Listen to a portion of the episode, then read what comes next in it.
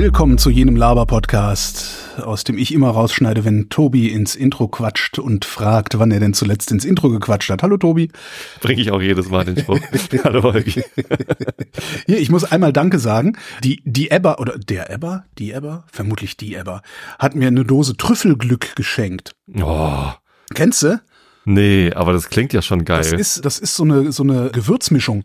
Ne, Do Do Dose Oh. Gewürzmischung, Trüffelglück heißt sie, ist aus dem Bioladen. Wie, wie heißt denn der Hersteller? Ich glaube, warte mal, Herbaria, glaube ich, heißen die.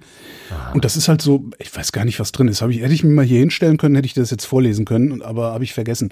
Ist jedenfalls so eine Gewürzmischung und damit kann man sehr schnell sehr geiles Essen machen. Also mein Standard damit ist so hier Semmelknödel aus dem Kochbeutel, ne, für 1,80 oder was die kosten, ich weiß nicht. Ich habe schon gefunden. Äh, Herbaria Trüffelglück gemeinsam mit Brigitte. Zutaten Steinsalz, Pilzmischung mit Steinpilze, Champignon, Kräuterseitlinge, Mandelpilze, Butterpilze, Maitake, Rohrohrzucker, Edelkastanie, schwarzer Pfeffer, Trüffel, 3%, Knoblauch, Olivenöl, extra Vergine mit natürlichen Aroma, mit, mit natürlichen Aroma von weißen Trüffeln. Von, von weißem Trüffeln. Macht, macht gutem Atem. Ähm, das, jedenfalls habe ich es geschenkt. Also was ich damit mache, ist äh, tatsächlich so Semmelknödel aus dem Kochbeutel. Einfach, weil anderes kann Mhm. ich nicht, bin zu doof zum Klöße machen, habe ich noch nie hingekriegt. Und dann einfach ein bisschen Schlagsahne. Und da so zwei Teelöffel von diesem Trüffelglück in die Schlagsahne kurz aufkochen und das dann als Soße über die Klöße. Hammer. Äh, Wirklich äh, super, Äh, wirklich super. Jetzt habe ich nur ein Problem, ich habe keine Semmelknödel im Kochbeutel. Muss ich nachher mal vielleicht nochmal in den Super, Supermarkt gehen. Ja. Ja, bei Äh, uns danke, haben die Ebba. dazu, es ist ja, ist ja, ja, herzlichen Glückwunsch. Ich, ich möchte auch Trüffelglück, aber ich kann mir das auch kaufen. Schickt, Ähm, Tobi, schickt alle schickt To- Tobi Trüffelglück. Scheißt Tobi mit Trüffelglück. zu. Da muss es, man muss das aber vorsichtig dosieren, sonst hat man es sehr Bitte schnell nicht. über. Also wenn du dann einen Nein, Teelöffel nein. zu viel nimmst, dann steht das Zeug irgendwo rum und verliert jeg jegliches Aroma. Jegliches Alles. Aroma. ohne jegliches Äh, Leute, schenkt einfach Holgi irgendwelchen Quatsch und er erzählt es mir dann und ich kauf's mir einfach. das passt auch. Irgendwelchen Quatsch. Ich versuche hier gerade meine Scheißbude zu entrümpeln. Nicht irgendwelchen Quatsch, bitte.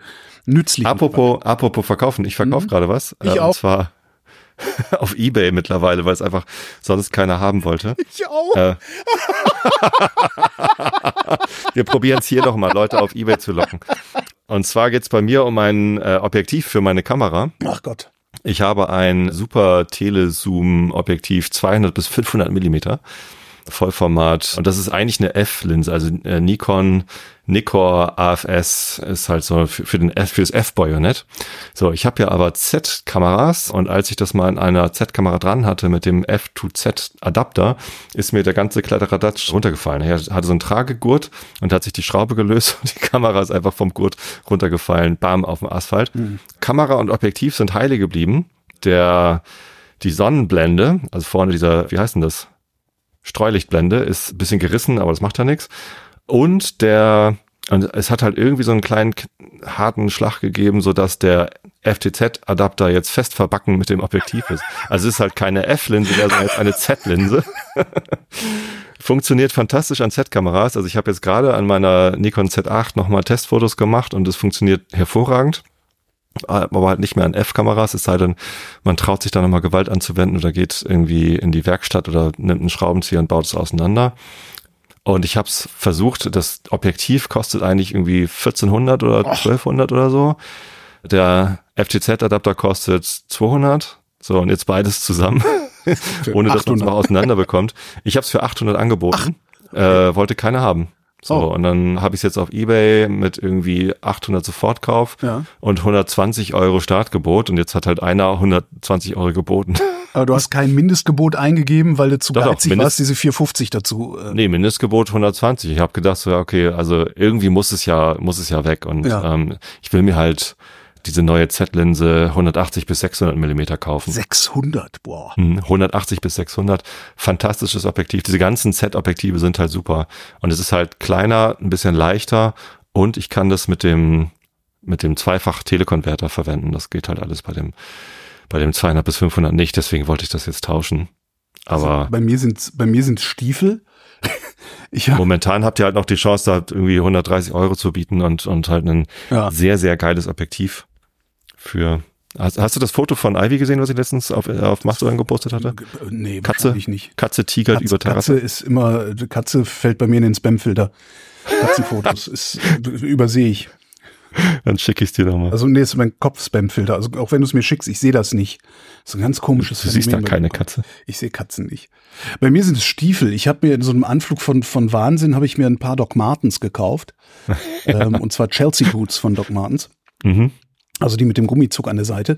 Und zwar habe ich so ein, so ein Video gesehen auf YouTube von so einem Typen, also so ein Leder, Leder, wie heißt das, Lederschmied, Lederschneider in, in den USA, der schneidet immer Schuhe auseinander und guckt, was da drin ist und sagt halt, ob das was taugt und ob das was nicht taugt. Und der hatte halt Doc Martens und zwar gibt es zwei verschiedene Varianten davon. Die einen sind made in England und die anderen sind halt einfach so. Die kommen dann irgendwie aus Asien, aus der Schuhfabrik. Und die Made in England sind irgendwie handgearbeitet mit besserem Leder und besser verarbeitet und alles pipapo. Und da dachte ich, oh, das klingt ja interessant. Klick, ist wirklich wieder so, wahrscheinlich hatte ich auch getrunken oder sowas. Sackenteuer gewesen. Und auch tatsächlich gute Schuhe. Aber ich kann da nicht drin laufen. Echt, ich, geht nicht. ja, ich habe alles versucht. Nee, ich bin ja. da irgendwie fünf Kilometer drin gelaufen und habe gedacht, nee, das ist alles, das ist alles nix. So von vorne bis hinten funktioniert das nicht für mich. Jetzt wollte ich die wieder verkaufen und die, die haben halt 240 Euro gekostet weil dieses Made in England halt ein bisschen teurer ist. Ja. Und dann habe ich die erst eingestellt beim Kleiderkreisel. Kennst du Kleiderkreisel? Nee, kenn ich. Vinted heißen die heute. Das ist eigentlich so, ja, ich habe alte Klamotten, nur so, so gebrauchte Klamotten, die Tausch, ja. Handelsplattform, wo auch unglaublich viele, viele Arschlöcher dabei sind, die irgendwie versuchen, dich über den Tisch zu ziehen und so, aber sind auch viele seriöse dabei.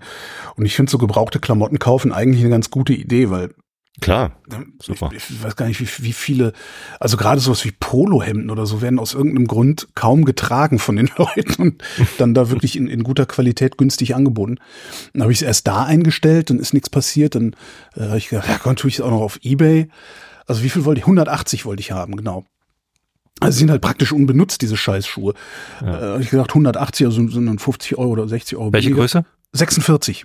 Ja sind dann, sind dann äh, ein bisschen, so 180, das ist ja dann ein okayer Preis, nichts passiert. Dann habe ich sie auf Ebay eingestellt, auch irgendwie so, sofort kaufen 180, habe aber auch dann irgendwie einen Mindestpreis 150 oder so, weil ich mir dachte, ey, nee, verschenken will ich sie halt auch irgendwie nicht. Ne? Hm. Notfalls, weiß ich nicht, beiß ich dann halt doch in den sauren Apfel und trage sie irgendwie über hunderte von Kilometern ein, bis, bis, bis sie mir passen. Ja, und jetzt hat das bei eBay sich dann nochmal neu eingestellt, weil keiner was geboten hat. Jetzt habe ich da einen Preis runtergetan. Mhm. Auf, auf, auf Vinted auch den Preis runtergetan. Mittlerweile kann man sie für 160 haben. Also das ist, das ist ein bisschen frustrierend. Aber anscheinend sitzt den Leuten die Kohle nicht mehr so locker, habe ich gedacht. Das mag sein, das mag sein. Ja. Ja, in meiner Größe, ich habe ja Schuhgröße 50, das meistens irgendwie. Es kommt immer darauf an, welche Schuhe, aber äh, Doc Martens habe ich auch mal probiert. Ja. Meine Frau trägt die fast ausschließlich und ist damit sehr glücklich. Die Kinder haben auch welche und die sind, das sind halt auch tolle Schuhe. Aber für mich funktioniert das nicht. Das ist irgendwie, ich habe da den falschen Fuß für oder so. Mhm. Dann heißt es ja, die musst du erstmal einlaufen, dann muss ich erstmal zwei Wochen leiden, bevor sie dann ja, genau. eventuell bequem sind. Das habe ich mal mit einem Brooks-Sattel probiert, das hat auch nicht funktioniert. also, also ich habe das öfter schon mal mit Schuhen gemacht und das hat auch super funktioniert, aber irgendwie, ich, ich fühle mich in den Dingern nicht wohl. Das ist es eher. Also es ist gar nicht, dass ich mir da eine Blase drin laufe oder so, kann ich mit leben. Sondern es ist einfach so, ich, ich kann da nicht schön mit laufen. Einfach. Ich, ich fühle mich beim Laufen unwohl. So. Weißt du, woran das mit den Polohemden liegt? Nee. Gibt immer weniger FDP-Wähler. ähm, Thema Nachhaltigkeit und, und Hat Kada auch gesagt, als ich in Polen kam, meinte sie, na, du darfst sowas tragen, aber auch nur ausnahmsweise. Normalerweise tragen das ja ganz andere Leute. Sehr schön. Hier, Thema Nachhaltigkeit und Sachen weiterverwenden. Ich habe mir vor vier Jahren einen Rucksack gekauft, ja. Fotorucksack von mhm. Peak Design. Ah, den habe ich gerade so habe ich meinen gerade verkauft. Aha, mhm. äh, sehr schicke Marke und ich habe da, wann, wann, bin ich denn auf Peak Design gestoßen? Die haben früher immer diese Kickstarter-Sachen genau. gemacht, um dann Sachen äh, anzubieten. Mittlerweile sind die ja am Markt etabliert, sag ich mal, mhm. haben einen sehr schönen Flagship-Store in San Francisco, wo ich irgendwie schon ein paar Mal war haben ein, ein sehr, sehr geiles Reisestativ gebaut und so und alles ein bisschen teurer, so, aber, aber irgendwie mhm. ganz geil. So, das ist ja genau das Richtige für den Herrn, feinen Herrn Bayer. So, also habe ich mir einen Everyday Backpack in ja. groß von Peak Design gekauft. vier Jahre lang mit großer Freude getragen, weil das ist so ein Rucksack, den kannst du auf der einen Seite von der Schulter abnehmen und dann so nach vorne schwenken und dann die Seite aufmachen, kannst mit beiden Händen drin rumführen. Ich weiß, ich habe genau den hatte ich und habe ihn gerade verkauft, weil er für mich nichts taugt. Okay. Also das ist mein absoluter Lieblingsrucksack. So, und jetzt ist mir der Reißverschluss kaputt gegangen. Oh.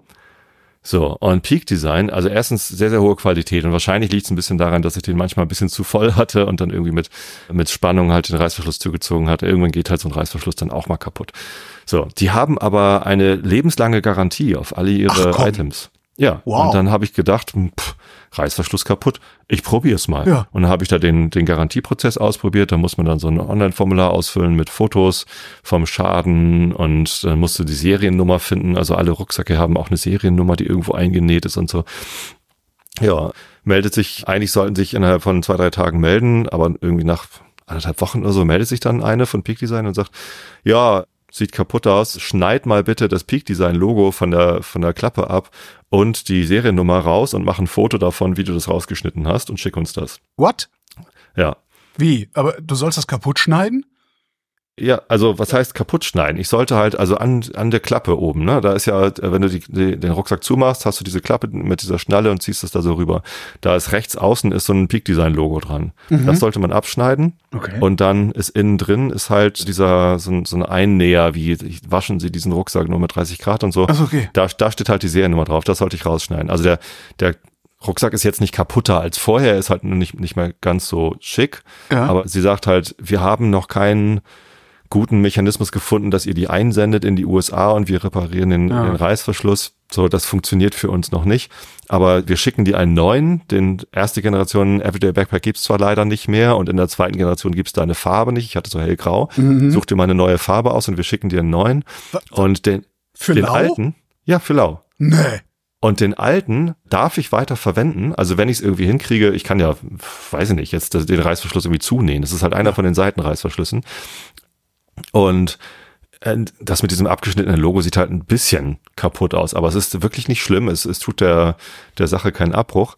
Und ich darf ihn auch verschenken. Ich darf ihn nicht verkaufen, glaube ich. Ja. Vielleicht darf ich ihn nur verkaufen, aber ich darf ihn verschenken, aber nur so mit so einer Creative Commons Lizenz. Also er darf auch nicht weiter als offizielles Peak Design Produkt weiterverkauft werden. Ne, also alle, denen ich das gebe, müssen das dann halt auch für lau als Nicht-Peak-Design-Produkt irgendwie weitergeben. Das klingt, als hätten die irgendwie eine Versicherung, die sowas fordert. Also als wären das Versicherungsbedingungen. Ja, das, ich glaube, das so, ist Philosophie bei denen. Oder das ist Philosophie. Die wollen halt, dass das Produkt weiter benutzt werden kann. Ja. Ne, deswegen muss ich es nicht komplett zerstören. Ich muss nur halt quasi. Ja, äh, naja, aber das, das ist ein ja Weiterverkauf als offizielles Peak-Design-Produkt ja. muss ich halt irgendwie ver verhindern. Aber es ist ja trotzdem ist ja, ist, das kostet die ja Geld und zwar nicht wenig Geld. Und ich könnte mir wirklich vorstellen, dass sie sich gegen sowas haben versichern lassen und es unter anderem Versicherungsbedingung ist, dass das Ding dann kein Peak-Design-Rucksack mehr ist und er nicht vermarktet werden darf oder irgendwie so. Das fände ich immer spannend, da, da nochmal dahinter kann zu sein, aber äh, das ist halt eine Firma, die legen halt wahnsinnig viel Wert auf Nachhaltigkeit. Also sie machen ja alles CO2-neutral, die machen alles wiederverwendbar. Dass sie das jetzt nicht reparierbar haben, tut denen tatsächlich sehr leid. aber die bauen ihre Sachen halt auch alle so, dass sie halt möglichst nicht kaputt gehen. So, und ich habe mir jetzt tatsächlich daraufhin auch endlich für mein neues Handy eine Peak Design Hülle für mein Handy bestellt. Die haben nämlich auch sehr, sehr gute Handyhüllen mit so einer Schnaffdick hinten dran, wo man dann quasi fürs Auto magnetisch, das also auch auch nicht Apple Handys haben dann quasi dieses MagSafe mhm. ähm, für für Auto. Da gibt's ja diese Handyhalterungen im Auto, die ja, dann magnetisch sind und auch noch das Handy laden über ja. Key. So. Und fürs Fahrrad gibt's dann eine Handyhalterung, die sich dann auch noch reinklickt, also die halt komplett bombensicher das Handy am Fahrradlenker festhält. Mega, mega cooles System haben sie da. Das habe ich auch gehört, weil die auf alle ihre Produkte lebenslange Garantie haben. Es ist fantastisch. Also bis auf diese kleinen Schnupsis, um, um Gurte an der Kamera zu befestigen, da sagen sie halt, die sind halt so gebaut, dass die halt auch irgendwann cool. kaputt sind. Die sagen die dann irgendwann, wann sie ausgetauscht werden müssen. Ja, das ist ja also ein Ding. Ja. sehr begeistert von diesem, von diesem Garantieprozess bei Peak Design, auch wenn es ein bisschen länger gedauert hat, aber ich hätte jetzt einen grauen Everyday Backpack in groß zu verschenken. Wo der Reißverschluss, ja, zu verschenken. Wenn den jemand haben möchte, äh, gegen, gegen Versand verschicke ich den gern. Ich hoffe mal, dass der, dass der Kollege, der mir meinen abgekauft hat, das jetzt nicht hört und platzt. Wieso? Shit, shit. Ja, weil dann hätte er jetzt einen für Laub. Ach so. Ja, ich habe meinen verkauft, weil ich brauchte den nicht mehr. Der stand jahrelang nur noch hier rum. Ich habe den früher benutzt. Also ich habe den nie als Kamerarucksack benutzt, Achso, sondern wenn ich rausgefahren bin, um irgendwelche Produktionen zu machen, als Ausrüstungsrucksack. ja. Und das ist aus einer Zeit, als meine Ausrüstung, mit der ich unterwegs war, noch wesentlich umfangreicher war als heute, weil ich damals noch diese unsäglichen, und genau diese unsäglichen Headsets mit mir rumgeschleppt Ja. habe. Teilweise sogar noch mehr als zwei und dann hast du ja ohne Ende Kabellage, dann hast du noch einen Ja. Kopfhörerverstärker dabei ah, ja. äh, und, und, und sozusagen. Und das mache ich ja mittlerweile nicht mehr. Also mir ist dann irgendwann ja aufgefallen, wie mies diese, diese Bayer-Dynamic-Headsets denn eigentlich klingen. Und jetzt habe ich halt ordentliche Tischmikrofone dabei, wenn ich Das rausfahre. Kabel muss überwunden werden. Schöne Grüße an Ralf. Ja, weiß ich gar nicht, ob sich das so gut überwinden lässt, für diese ganzen. Das ist ja so ein Duplex und das Ganze dann noch über Bluetooth. hm, Ich, ich, ich weiß nicht. Also ich Wir kann mit Kabeln sehr gut legen, leben. Also ich kann mit Kabeln Ja. sehr gut leben, aber die liegen halt dann auf dem Tisch und sind nicht so an, am Hals und weiß der Geier. Also das, ich arbeite halt nicht mit den Bayer Dynamics, die könnte ich eigentlich auch mal verhökern, die Dinger.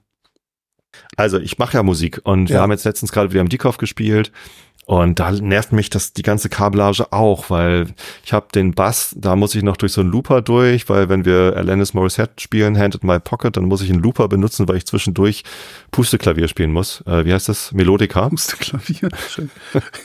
Und also habe ich irgendwie zwei Basskabel und noch Strom am Looper, weil da geht keine Batterie rein. Und dann habe ich, es, es, es nervt mich alles. Und dann Mikrofonkabel und da ist auch noch ein Effektgerät dazwischen, also auch wieder zwei Kabel und noch Strom. Und das nervt mich alles äh, gigantisch. So, und Christian, und mein, mein Mitmusiker, hat sich jetzt so ein Bose S1 Pro Dingsbums, das ist, das ist ein Lautsprecher mit, mit Verstärker.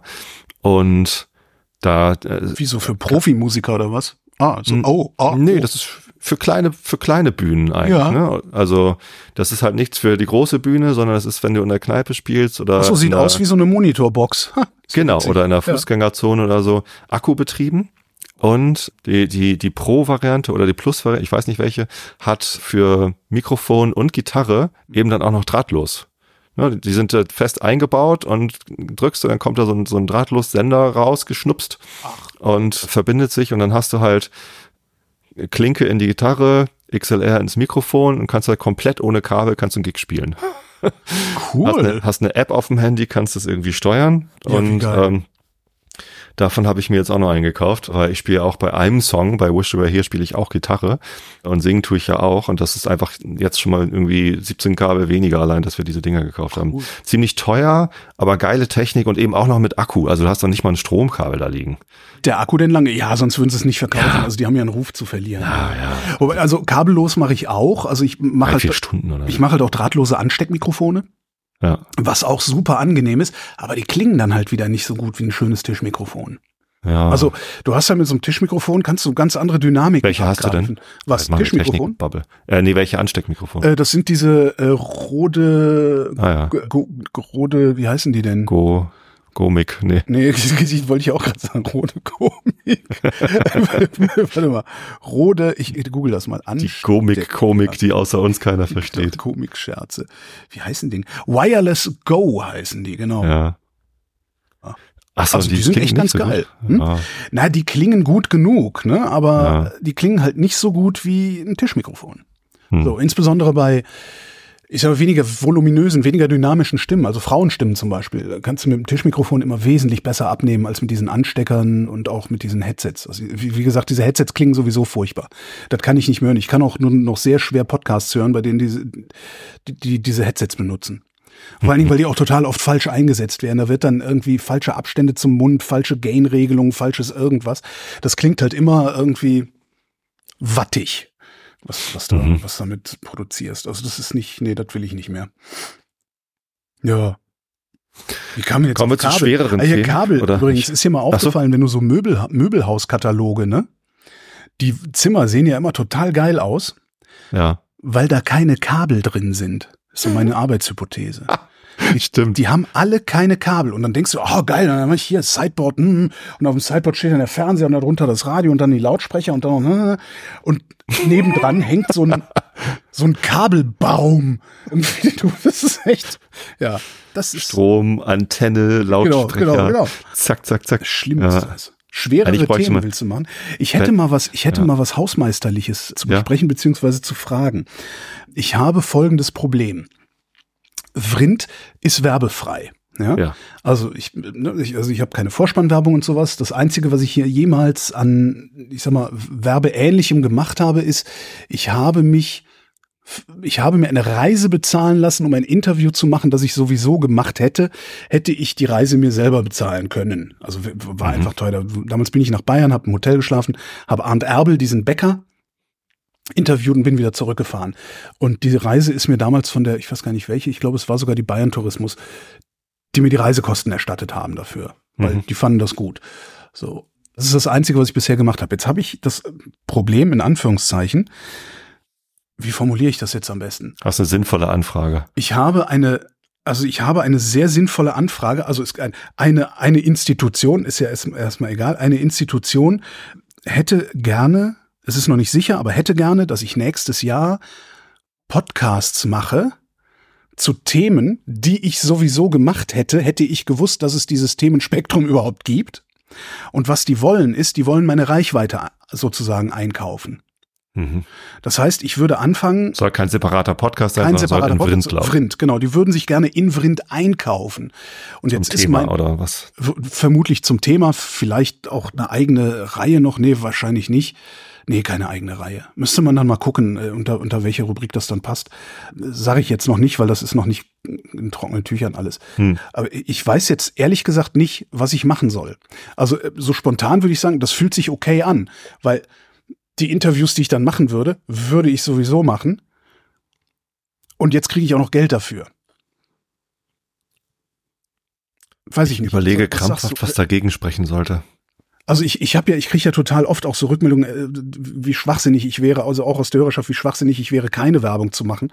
Äh, ja. Würde ja nicht schaden. Ich finde schon, dass es schadet, wenn jetzt hier irgendwie, äh, kauft Matratze, liest die Bäckerblume oder so.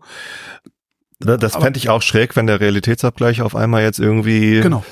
Werbung für Matratzen hätte oder genau. so. Wir machen lieber Werbung für Sachen, für die wir nicht bezahlt werden. Ne? Absolut, ja. Oder so wie Piraten sind der Powerplay, die machen immer Werbung für irgendwas. Ich verstehe das nicht mal akustisch, was sie da für komische. Gewinnen sie jede Menge hilfreiches Korma. was? nee, aber ist jetzt vielleicht auch nicht nur die Frage an dich, sondern auch die Frage an die Hörerschaft. Äh, kann ich das einfach so machen? Also wie gesagt, das ist ungefähr so, als würde ich, was weiß ich nicht, was war denn? Die haben übrigens Werbung für dich gemacht. Wer? In der letzten Sendung war auf einmal bei Piraten in der Powerplay. Samira oh. und, und Friedemann ah. Äh, haben Werbung für aus Politik und Zeitgeschichte gemacht. Oh, schön. Fand ja, das, fand ich dafür werden sie aber Geld gekriegt haben, denke ich mal, oder? Meinst du? Ich, war, ich weiß es nicht, wie die Werbung war. Also wenn sie gesagt haben, weiß ich ehrlich gesagt nicht. Wir empfehlen hier mal einen Podcast. Sie haben es also, Werbung genannt, aber die nennen halt alles mögliche Werbung. Ich bin da ja, ich, ich habe ja mit der Produktion nichts Podcast. zu tun. Ich bin ja nur Moderator. Ja. Ich liefere ja nur meine, ja, meine Moderation ja, und Interviews ab. Mach sein, ja. Aber das ist, also, ich, es fühlt sich, es fühlt sich spontan okay an, sowas zu machen weil es halt nicht so Und jetzt willst du die Absolution von den Hörern holen oder willst genau, du meine Meinung dir. oder was willst du jetzt? Ich will deine Meinung hören, ich will deine Absolution und ich will die Absolution der Hörerschaft haben. Genau. Hiermit erteile ich dir die Absolution. ja, natürlich. Tobi. ja, warum denn nicht? Also nee, ich, ich also wirklich auch wenn das jetzt die Vrindheit oder die Wissenschaft wäre, dann müsstest du es halt mit deinen Mitmoderatoren, also mit mir oder mit Alexandra oder ja, mit Ruth ja, oder ja. so besprechen. Ne? Das, das fände ich halt schräg, wenn du es nicht hättest und es genau. einfach passieren Realitätsabgleich würde. Spezial. Sponsort bei Realitätsabgleich Spezial. Ah! Der neue BMW. Wahrscheinlich machst du das längst und kriegst Geld genau. für die ganzen Sachen. Die was glaubst du, was das hier Medialeistung ist, die ich hier produziere? Ja. Ja, nee, also gerade wenn es irgendwie eine Reihe ist, wo du keinen festen Partner hast, pf, wüsste ich überhaupt nicht, was dagegen spricht. Okay. Weißt du, die Leute, die den Kanal, also es gibt ja noch den allgemeinen Feed, Ne? Die wollen halt einfach eh alles von dir hören, denen ist es wahrscheinlich egal, was du machst. Die ja, und ich, auch ins Mikrofon genau, und ich denke halt die auch, hören sich das an. Ich denke halt auch, wenn es dich dann nicht interessiert, thematisch. Also es wird halt nicht sowas sein wie, also tatsächlich nicht so. Hier der Realitätsabgleich Spezial, gesponsert von Autohaus Schneidereit. äh, wir reden jetzt mal darüber, warum das Verbrennungsmotoren trotzdem super sind oder irgend sowas. Das, so, sowas würde das nicht werden, ne? sondern das wäre eher ja. irgendwie, weiß ich nicht, jetzt, äh, blödes kann ich nicht. Wahrscheinlich wäre das eher sowas wie der Resonator wo ich halt auch mit Leuten spreche, die ich sowieso interessant finde und Ja. wo ich auch nie im Leben auf die Idee gekommen wäre, dass es das Thema überhaupt gibt, über das ich da teilweise rede. Und dass man auch noch Geld dafür bekommen kann. Und da ist es halt eine richtige Auftragsproduktion und so wäre es halt quasi eine Auftragsproduktion, die aber auf meinem Kanal läuft, von dem ich immer sage, dass er nicht käuflich ist. Und damit wäre ich käuflich. Das stimmt, das müsstest du dann aufhören zu sagen. Aber was Stimmt. interessiert dich dein Geschwätz von gestern? Also, Ja, und so lange habe ich nicht mehr bis zur Rente. Ich bin nicht käuflich, außer. Außer jetzt. nee, ich, also mir fällt immer noch nichts ein, warum du es nicht tun solltest. Okay. Also Integrität ist zwar total wichtig, aber damit machst du dich jetzt nicht Ich denke da seit Monaten schon drüber nach. desintegriert. Wirklich? Ja, ja, ja. Oh, hör auf, darüber nachzudenken, mach's. Was, soll, äh, was ist denn das Schlimmste? Okay, das, Das Schlimmste, stimmt. was passieren kann, ist, ein großer Teil deiner Stammhörerschaft bezeichnet dich ab sofort als uninteger. Was ist ja das Gegenteil von integer? Mietmaul. Ja. Ja, ähm, und, und natürlich, ich meine, also ich, ich, finanziere meinen Lebensunterhalt zu, zum wesentlichen Teil auch über die Spenden, die von Vrind kommen.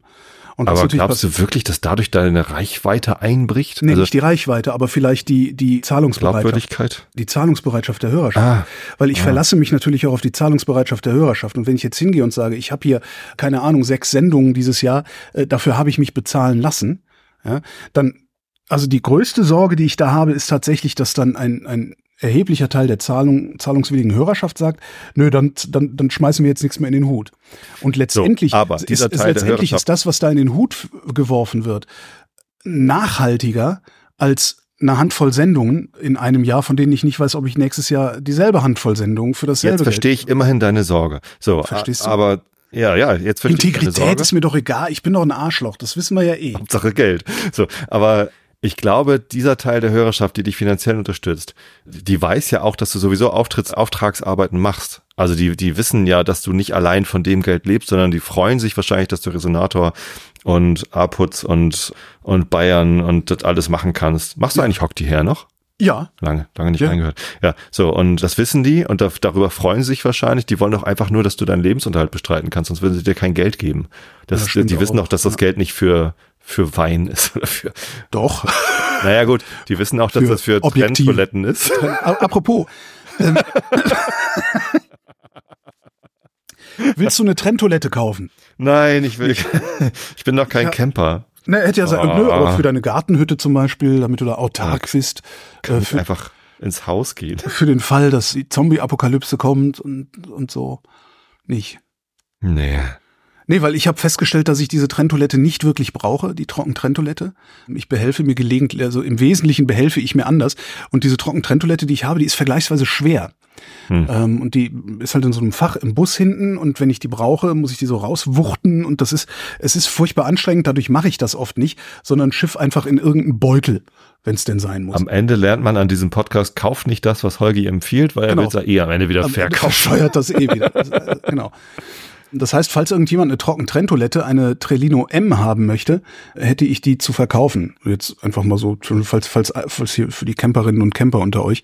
Also eine Trellino M in Anthrazit mit Magnetdeckel, noch nie beschissen worden. Also ich habe da noch nie reingeschissen.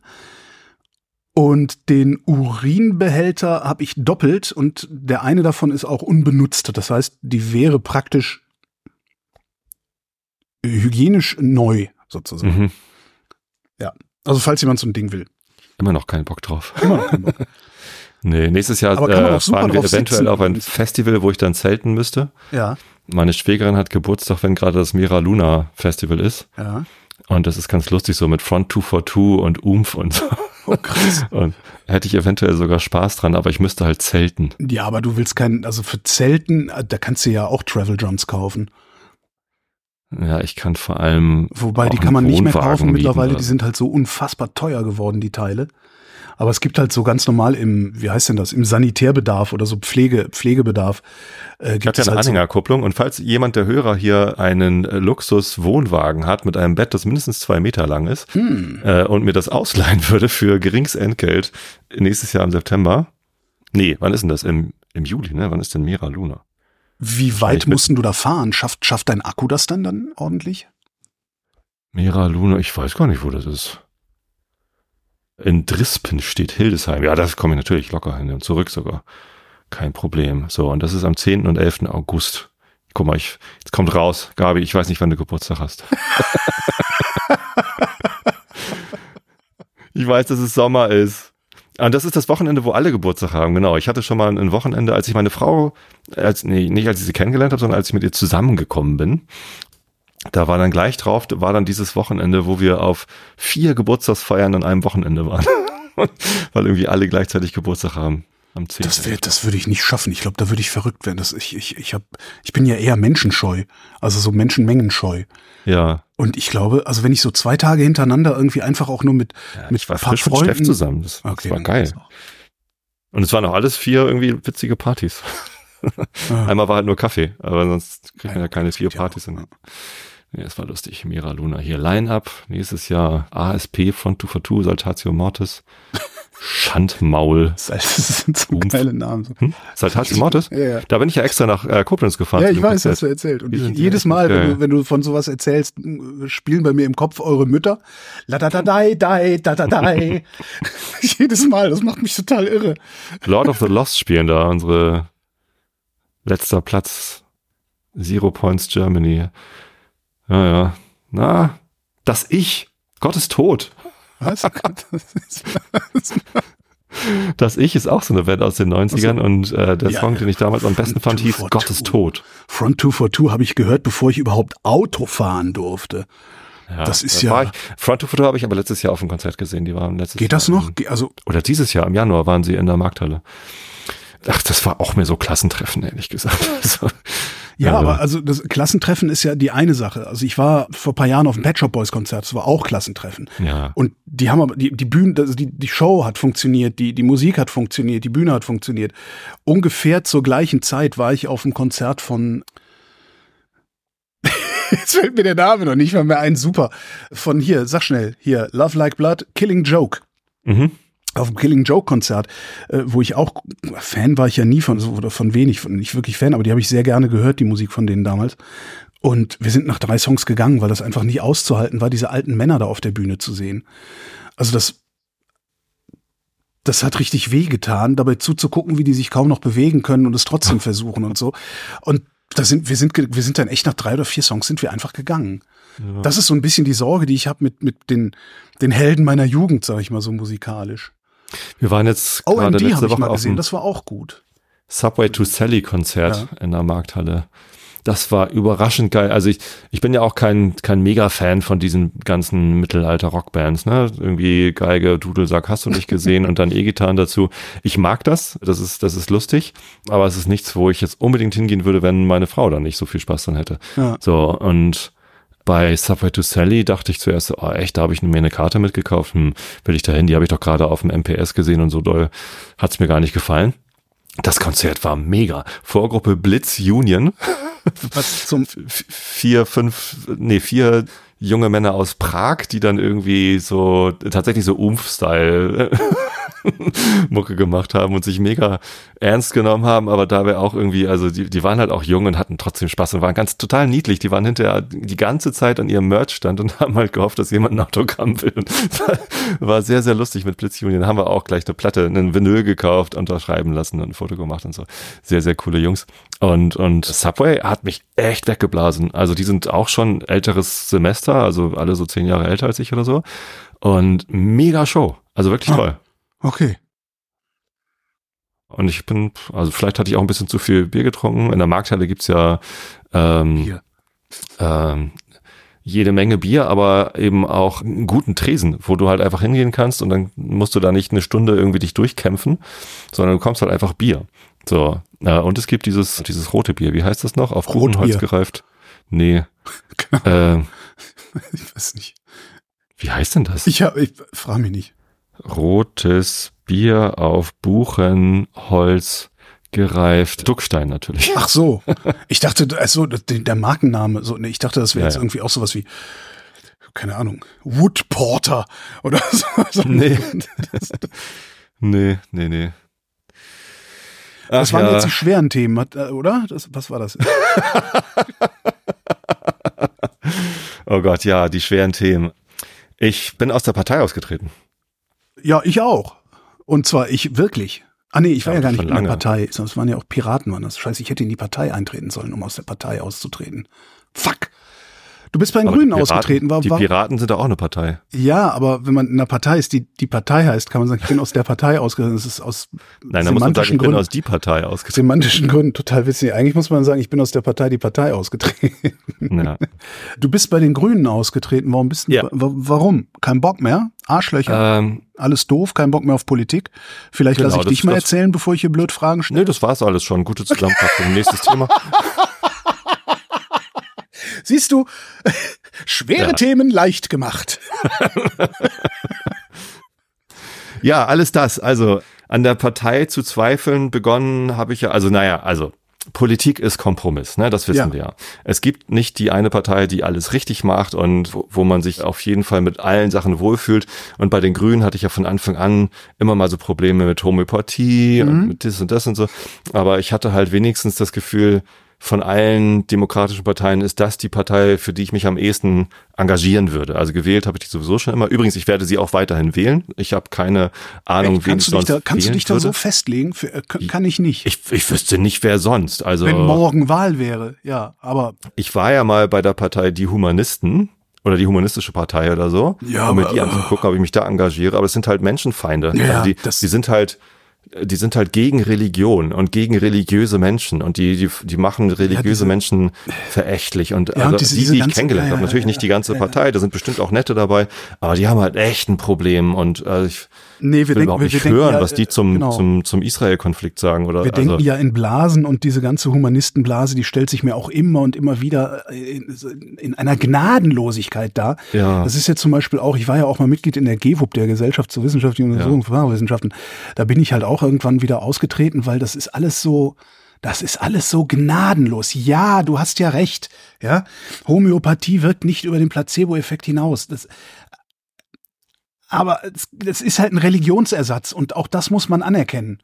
Man muss da wenigstens mal drüber geredet haben, dass das auch ein Religionsersatz ist und dass du den Leuten nicht einfach ihre Religion ausquatschen kannst und so. Ja, ja, ich, weiß genau, was du meinst. Diese Gnadenlosigkeit, diese Härte, diese. So, ja, das heißt, und, und Volt klingt zwar interessant, Ja. aber wirkt auf mich immer wie so ein Marketing-Experiment von irgendwem.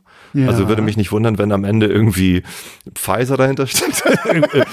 Irgendwas oder Shell oder ich, ich weiß nicht. Also irgendwie, so, das, das wirkt, das wirkt wie, das wirkt so geleckt irgendwie alles. Da habe ich ein Problem mit.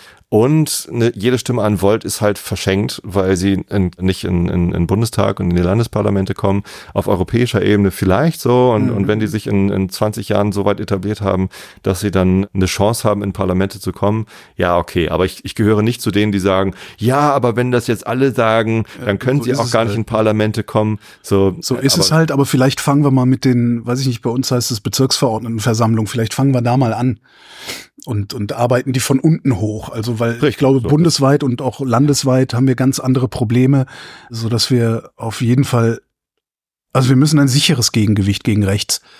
Und ich in die Parlamente bringen. Da die richtigen Antworten drauf hat, weil Das weiß ich äh, auch nicht, aber Die haben ja auch noch keine. Ich weiß nicht. Sie sind mir sympathisch. Bei jeder Wahlomat-Umfrage sind die irgendwie ganz oben mit dabei. ja, ja, ja, Ähm, aber, Mhm. Aber wählen würde ich sie nicht. Und, und von den Parteien, wo ich glaube, dass sie ins Parlament kommen können, sind die Grünen die einzigen, denen ich meine Stimme geben mag. Und ich will meine Stimme abgeben. Deswegen will ich die Grünen. So.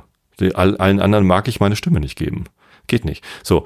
Dass ich jetzt aber noch mehr Probleme mit der Grünen Partei bekommen habe, liegt einerseits daran, dass sie in der Bundesregierung zwar durchaus den besten Beitrag leisten, aber sich halt so ständig über den Tisch ziehen lassen von der scheiß FDP und, und so Sachen machen wie dem Asylkompromiss zustimmen. was ich hätten sie stattdessen machen sollen? ich ich weiß, sie haben dann am Ende keine andere, keine andere Wahl. Entweder wir bleiben in der Koalition und stimmen dem hier zu, oder es ist halt alles kaputt und es gibt Neuwahlen und wer weiß, was dann passiert. Es gäbe ja noch nicht mal Neuwahlen, sondern Scholz würde sofort mit Merz ins Bett. große, ja, große Koalition, ne? Das glaube ich auch. Aber um den Machterhalt dann irgendwie diese, diese Haltung aufzugeben, also und dann menschenfeindliche Positionen zu unterstützen, das, ich habe damit ein Riesenproblem. Also Aber da was hätten sie denn sonst machen sollen? Also na, mit Nein stimmen. Und sagen, das ist kein Kompromiss. Die Koalition platzen lassen, Zweifel. Dann wäre der Asylkompromiss geplatzt und daraufhin wäre dann die Koalition geplatzt. Ja, das hätte ich besser und dann gefunden. Dann würde es jetzt noch schlimmer werden, weil dann würde nämlich die rechte SPD mit der noch rechteren CDU jetzt erst recht Asylkompromiss Ja, das ist ein Argument. Trotzdem irgendwie, also, äh, und Ambivalenz und Ambiguitätstoleranz ist auch noch ein schweres Thema, auf das ich eigentlich später kommen wollte. Okay.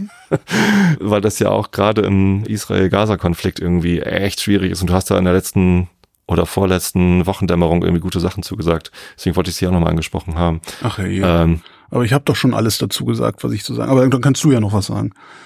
Ja, so, und das ist natürlich auch eine, eine sehr ambivalente Situation. Ne? Also beides ist ja wahr. So, man sollte eine Haltung zum, zur Migration haben, die nicht menschenverachtend ist. Mhm. Und wenn die Grünen sich zu dieser Haltung gestellt hätten, dann wäre es schlimmer geworden. Beides ist ja wahr und das ist ja ein, ein Widerspruch, den man an sich nicht auflösen kann. Ja. So, mir gefällt es trotzdem nicht, wie ja. die Bundespartei diese, diese Sachen löst. So, und ich möchte mich dem ich hätte da gerne mehr Haltung gezeigt. So, der eigentliche Grund, warum ich auch ausgetreten äh, bin, ist ja der Grund, warum ich eingetreten bin. Der Grund, warum ich in die Grünen eingetreten bin, ist, dass ich Kommunalpolitik machen wollte. Ja. Und der Grund, dass ich Kommunalpolitik machen wollte, war, dass ich gehofft hatte, also seit die AfD im Bundestag ist, möchte ich ja etwas politisch bewegen und Podcasts machen und hier mit dir ab und zu drüber labern, Einschlafen-Podcast, das reicht mir nicht. So. Und dann hatte ich ja erst diesen Politik-Podcast probiert, der ist gescheitert, weil ich keine Redaktion habe. Mhm. Ne? Aus dem Hintergrund mhm. war ein Ansatz, mit den jeweils letzten der Landeslisten zu sprechen, die gerade noch ins Parlament gekommen sind. Und das war eigentlich ein ganz guter Ansatz und das waren auch drei sehr interessante Gespräche, die ich geführt habe. Aber ich hätte halt eine, eine Redaktion gebraucht, die die entsprechenden Personen überhaupt raussucht, eine Prognose wagt, wer eigentlich bei der nächsten Wahl der letzte sein könnte. Ja, ja. Ähm, dass du das so ein bisschen in den Vorlauf kommst auch. Ja. Und dann die, die, die Termine vereinbart und das habe ich ja nicht geschafft. Ah. Habe ich also damit wieder aufgehört nach nur drei Sendungen und habe mich dann halt von meinem Nachbarn überreden lassen, Kommunalpolitik mitzumachen. Der mhm. war übrigens in der CDU. So, und er wusste natürlich, dass ich in der CDU nicht mitmachen würde und dann hatte ich ja die Partei die Partei vorgeschlagen und wir haben uns dann auf die Grünen geeinigt. Also sonst wäre ich halt bei der Partei die Partei eingetreten, hätte da Kommunalpolitik gemacht. Ich bin nur bei den Grünen eingetreten, weil wir uns zu zweit darauf geeinigt hatten, dann machen wir es halt da. Ja. Ähm, und wenn, Wäre, ja, du hast eine Frage? Ja, ich denke, ich näher eher so ein Gedanke. Wäre es nicht vielleicht schlau oder schlauer gewesen? Also was du ja gemacht hast, du hast ja so die, die, die niedrig hängenden Früchte geerntet. Du bist in die Partei eingetreten, die sowieso schon deiner Meinung war. Oder zumindest am ehesten deiner Meinung war. Hättest du in der CDU vielleicht mehr bewegen können mit ein bisschen nicht mehr Anstrengung, sondern andere Anstrengung. So wie der Strößenreuter, dieser, dieser Verkehrsaktivist hier aus Berlin, der dann irgendwann in die CDU eingetreten ist, weil er gesagt hat, diese Partei ist auf einem völlig falschen Weg, was äh, Verkehrswende, Energiewende und so weiter angeht. Äh, ich gehe da jetzt rein und versuche das Ding von innen zu verändern. Ich, ich da, weiß, es ist nur so ein Gedanke. Ich kann es überhaupt nicht beurteilen, weil ich den Gedanken weiß. teile ich. Es gab ja auch damals in, bei den Studentenprotesten 98 die Idee, die FDP zu übernehmen. Das war hier in Berlin und weil Studenten dumm sind, haben ja. sie es an die große Glocke gehängt, statt es erstmal ja. zu machen. Und dann hat die FDP, ja. ja. ähm, ich glaube, man überschätzt sich da. Das ist so eine ähnliche Überschätzung wie, dass man glaubt, wenn man AfD-Politiker im Live-Fernsehen interviewt, dass man sie dann dekonstruieren könnte. Kann halt keiner, weil, ja, die, weil, die, weil die AfD-Politiker immer schlau sind. Äh, das, so, das in eine ist Partei viel zu, großes, viel zu großes Ding mit der AfD. Also ich bleiben zum Beispiel bei euch dann irgendwie die, was, was habt ihr da gemacht? Nachts die Beleuchtung abschalten. Ja, wenn ein Grüner ja. das fordert, ja, ist ja klar, dass das von den Grünen kommt, da bin ich ja schon mal dagegen. Wenn das aber aus der Partei selbst, auch aus, aus einem hinteren Rang gefordert wird, wenn gesagt wird, ja, sollen wir da nicht mal drüber nachdenken, ist die Tür oder die Ohren, in die du sprichst, sind die dann nicht vielleicht ein bisschen offener? Wie gesagt, ich war nie in so einer Situation wie du. Ich kann es überhaupt nicht beurteilen. Also gerade hier bei uns im Dorf wäre das für mich keine Option, weil ich dann mit Leuten zusammenarbeiten müsste, zu denen ich null Vertrauen habe. Ah, okay, stimmt. Also, das ist ja dann so, nochmal, ja, ja. Das ja, geht verstehe, nicht. Ja. Ähm, theoretisch halte ich deine Idee für interessant, aber wirklich überambitioniert, weil mhm. es ja schon in der eigenen Partei, mit der, wo, wo man glaubt, dass man irgendwie auf einer Linie schwimmt, mhm. äh, schwierig genug ist, Sachen zu bewegen.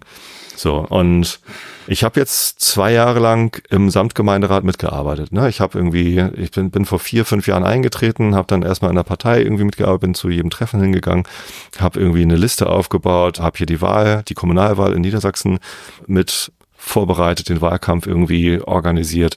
Ich war sogar so eine relativ integrative Kraft hier für die Karkensdorfer Gruppe, habe halt die Termine organisiert und mhm. irgendwie das Wahlprogramm irgendwie formuliert und alles Mögliche gemacht.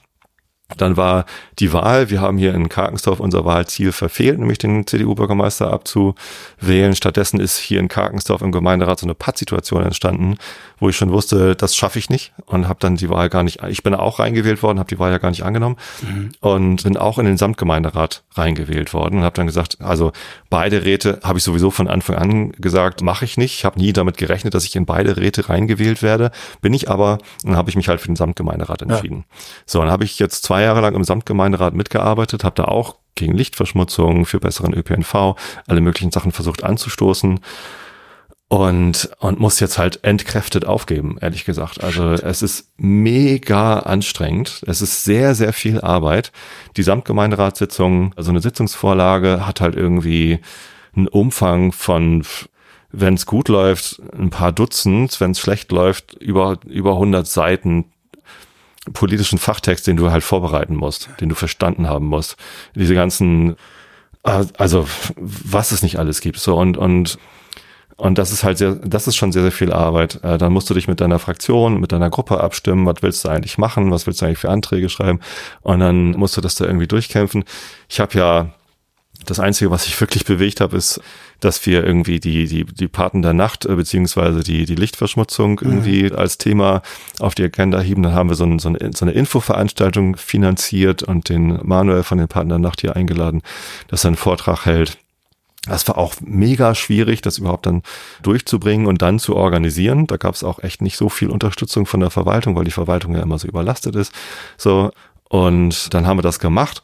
In der Woche drauf war die Bauausschusssitzung der Gemeinde Tosted, wo es darum ging, wollen wir eigentlich hier ein. Entschuldige, bist du, bist du damit auch aus diesem Samtgemeinderat jetzt raus? Oder bist du da noch drin? Da komme ich gleich zu. Okay. So, also der, der Erfolg war, dass dann auf der Bauausschusssitzung für Tosted irgendwie beschlossen worden ist, wir wollen keine Straßenbeleuchtung zum Baggersee hinbauen. Also das ist außerhalb der Gemeinde, durch, durch links ist Wald, rechts ist Feld irgendwie. Da wollten sie eine, eine Straßenbeleuchtung hinhaben, weil da ja der Baggersee ist und am Baggersee ist auch vom, vom Sportverein noch so eine Turnhalle, wo dann abends manchmal Yoga ist. Mhm. So, fahren eh alle mit dem Auto hin oder mit dem Fahrrad. Also zu Fuß geht da fast niemand. Und ja, haben sie sich dagegen entschieden, auf, auch aufgrund dieser Veranstaltung. Da dachte ich, geil, ich habe ja. was bewegt. Und dann eine Woche noch später war dann die Gemeinderatssitzung, wo dann dieser Ausschussvorschlag quasi dann hätte äh, beschlossen werden müssen. Der Gemeinderat hat sich dafür ausgesprochen, da eine Straßenbeleuchtung hinzubauen. Also sie haben sich nicht an den Ausschlussbeschluss gehalten. So, weil, das, weiß nicht, sitzen halt Leute drin, die vom Sportverein gewählt werden wollen. Der Sportverein wollte da gerne Straßenbeleuchtung oder was auch immer so. Ne? Also selbst das ist nicht gelungen. Also ich habe da, ich habe damit keinen keinen sichtbaren Effekt, zumindest keinen sofortigen. Und ja, vielleicht war ich dann auch wieder über, überambitioniert, vielleicht wollte ich zu viel, zu schnell. Und ja, man braucht einen langen Atem. Aber ich habe als erstes habe ich meinen Fraktionschef angerufen Reinhard, mhm. den kenne ich seit ich Kind bin, weil der schon mit meinem Papa zusammen in der SPD gearbeitet hat. Mein Vater ist ja vor, vor 17 Jahren gestorben, hat sein mhm. ganzes Leben lang Kommunalpolitik für die SPD gemacht. Seitdem kenne ich Reinhard und der ist dann halt irgendwann zu den Grünen gewechselt. Ich weiß gar nicht, vor Vaters Tod oder nach Vaters ich weiß nicht, ob das hat bestimmt auch keinen Zusammenhang gehabt. Und, und jetzt habe ich halt bei den Grünen mit ihm zusammengearbeitet, was auch so eine lustige Geschichte ist eigentlich.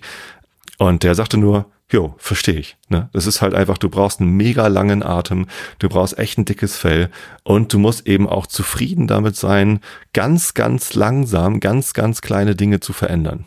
Und er hat sich damit zurechtgefunden und gesagt, so ich mache das, weil er das irgendwie besser erträgt, langsam Erfolge zu haben. Ne? Hast Aber du, er hat wenigstens ein bisschen was verändert und ich schaff's halt nicht. Hast du in zu hohem Alter damit angefangen? Nee. Nee, weil je älter man wird, desto Kompromiss loser nicht, aber desto schwieriger wird es ja auch, solche Kompromisse einzugehen, weil man merkt halt einfach, wie, wie, wie schnell auf einmal die Zeit vergeht.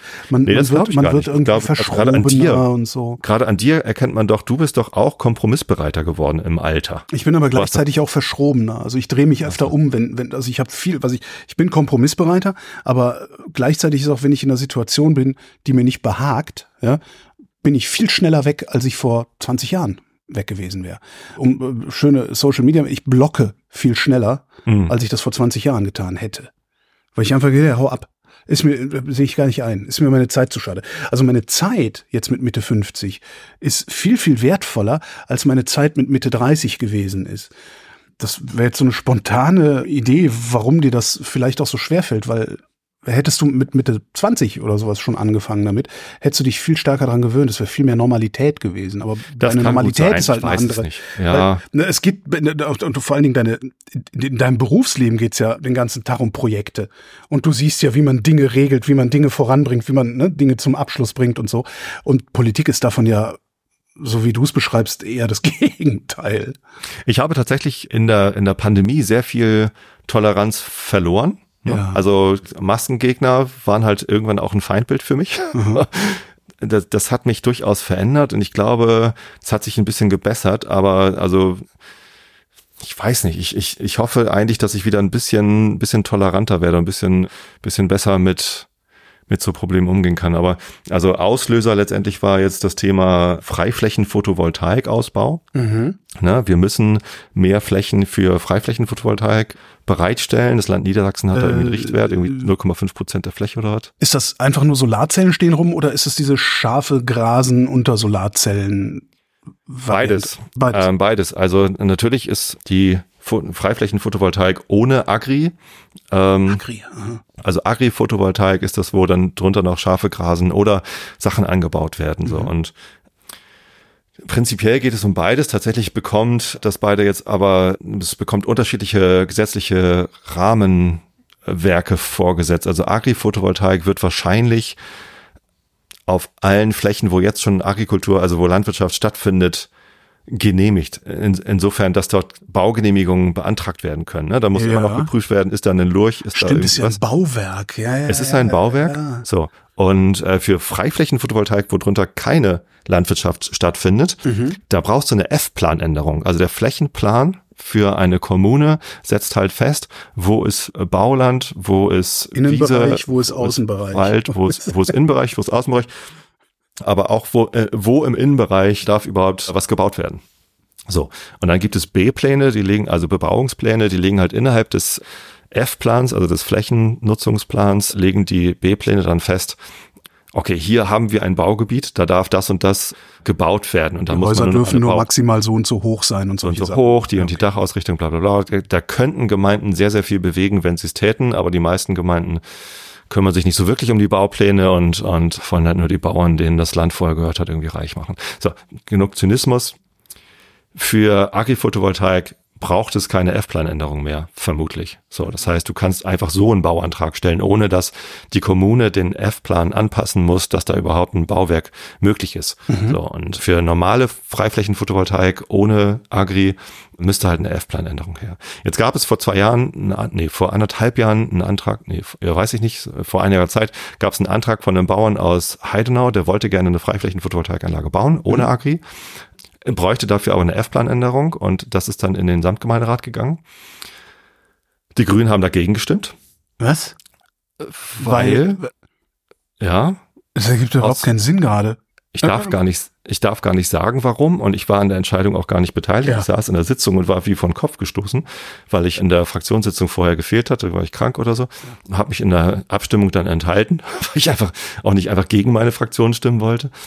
So, und begründet wurde es dann damit, nee, wir wollen jetzt erstmal für die gesamte Samtgemeinde, also das gesamte Gebiet der Samtgemeinde, einen Plan erarbeiten, wo prinzipiell Freiflächenphotovoltaik hin kann. So, wenn jetzt ein Bauer anfängt und das da macht, dann müssen wir von allen Bauern in allen Gemeinden der Samtgemeinde jetzt irgendwie Einzelanträge machen. Das äh, wollen wir nicht. Wir wollen stattdessen äh, lieber noch drei Jahre drüber diskutieren ein, oder? einen Masterplan und sagen, dat und da und da können überall Freiflächen Photovoltaikanlagen beantragt werden. Und Jetzt gab es dann den Auftrag an ein Planungsbüro, entwickelt doch mal einen Plan für die Samtgemeinde, wo überhaupt prinzipiell bedingt Photovoltaik, Freiflächenphotovoltaik möglich ist, im, so, im Sinne von, wo es keine Bebauung, wo es kein Wald, 100 Meter Abstand zu das und ne, damit sind sie jetzt nach einem Jahr gekommen, die aus dem Planungsbüro und haben diesen Plan vorgelegt. Und jetzt geht's halt drum zu besprechen, wie gehen wir jetzt weiter mit diesem Plan um. Da wird jetzt erstmal irgendwie Feedback von den Gemeinden eingeholt. Also eine mega Verzögerung. Eigentlich ja. haben sie gesagt, wir wollen es damit beschleunigen, ne? weil wir ja. so einen Masterplan schon in der Tasche gehabt hätten, dann hätten die einzelnen Anträge viel schneller bearbeitet werden können, korrekt. Mhm. Aber der Plan ist halt nicht in der Tasche. Es ist eine mega Verzögerung und äh, hat mich mega aufgeregt. So, in der letzten in der letzten äh, Parteisitzung. Kurz zwischen, weiß, ich weiß nicht, ob ja. du das weißt, weil da geht's ja dann jetzt auch irgendwie in die Behörden rein.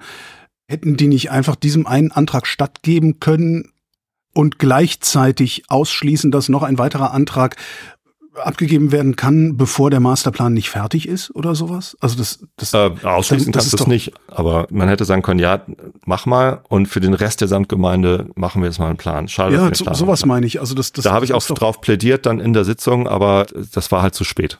So ja. und ist, ist jetzt dann halt so gewesen. So, in der letzten grünen Ortsverbandssitzung habe ich das nochmal gesagt, dass mich das ärgert. Einerseits, weil, weil dadurch den Kommunen sehr viel Geld durch die Lappen geht. Ne? Die Kommunen sind klamm, wir haben kein Geld, können keine neuen Kindergärten bauen. Also es ist halt alles schwierig. So. Und mit so einer Freiflächen-Photovoltaikanlage würde sehr viel Geld in die kommunalen Kassen gespült werden. Ja. Weil für jede Kilowattstunde, die auf so einer Freiflächen-Photovoltaik oder auch einer Windkraftanlage erzeugt wird, darf der Investor der Kommune 0,2 Cent geben. Darf. Darf. So, die machen das auch, die bieten das an, weil sie das halt wollen, weil sie damit quasi die Kommunen um, quasi einen Anreiz geben, ja. äh, dass sie diese Flächenfläche. Ach so, das heißt, so. der, der, und bis, die Kommune bis könnte auch sagen, wir haben hier, wir haben hier einen Investor, der gibt 0,3, ah, nee, er darf bis maximal. Nee, er darf nur 0,2, alles drüber wäre Bestechung. Okay. Oder irgendwie unlauter und so, deswegen diese 0,2 Cent. Aber wenn du dann über einen, weiß ich nicht, äh, wenn du das mal hochrechnest, was du dann auf 100 Hektar großen Stück, also eine, eine sehr große Freiflächen-Photovoltaikanlage, dann, dann bist du halt bei 200.000 Euro pro Jahr, die so eine Gemeinde dann mehr hätte. Für Lau. halt irgendwie vier Erzieherinnen bezahlen oder so, keine Ahnung. Ne, was, ja. Für Lau hätten ja. wir das ja, also weil so, so also das, das ärgert mich, dass, dass unseren Kommunen jetzt das Geld durch die Lappen geht ja. und wir dann sagen, nee, wir können nicht besseren ÖPNV anbieten, wir können nicht bessere Kinderbetreuung anbieten, weil kein Geld. Gleichzeitig aber sagen, wir wollen hier keine, keine neuen Windräder und keine neue Freiflächenphotovoltaik. So und außerdem habe ich gesagt, haben wir halt gerade eine Klimakatastrophe und äh, dieses Zitat, was auch Florian Freistetter im Podcast Das Klima so rausgehängt hat aus dem IPCC-Report.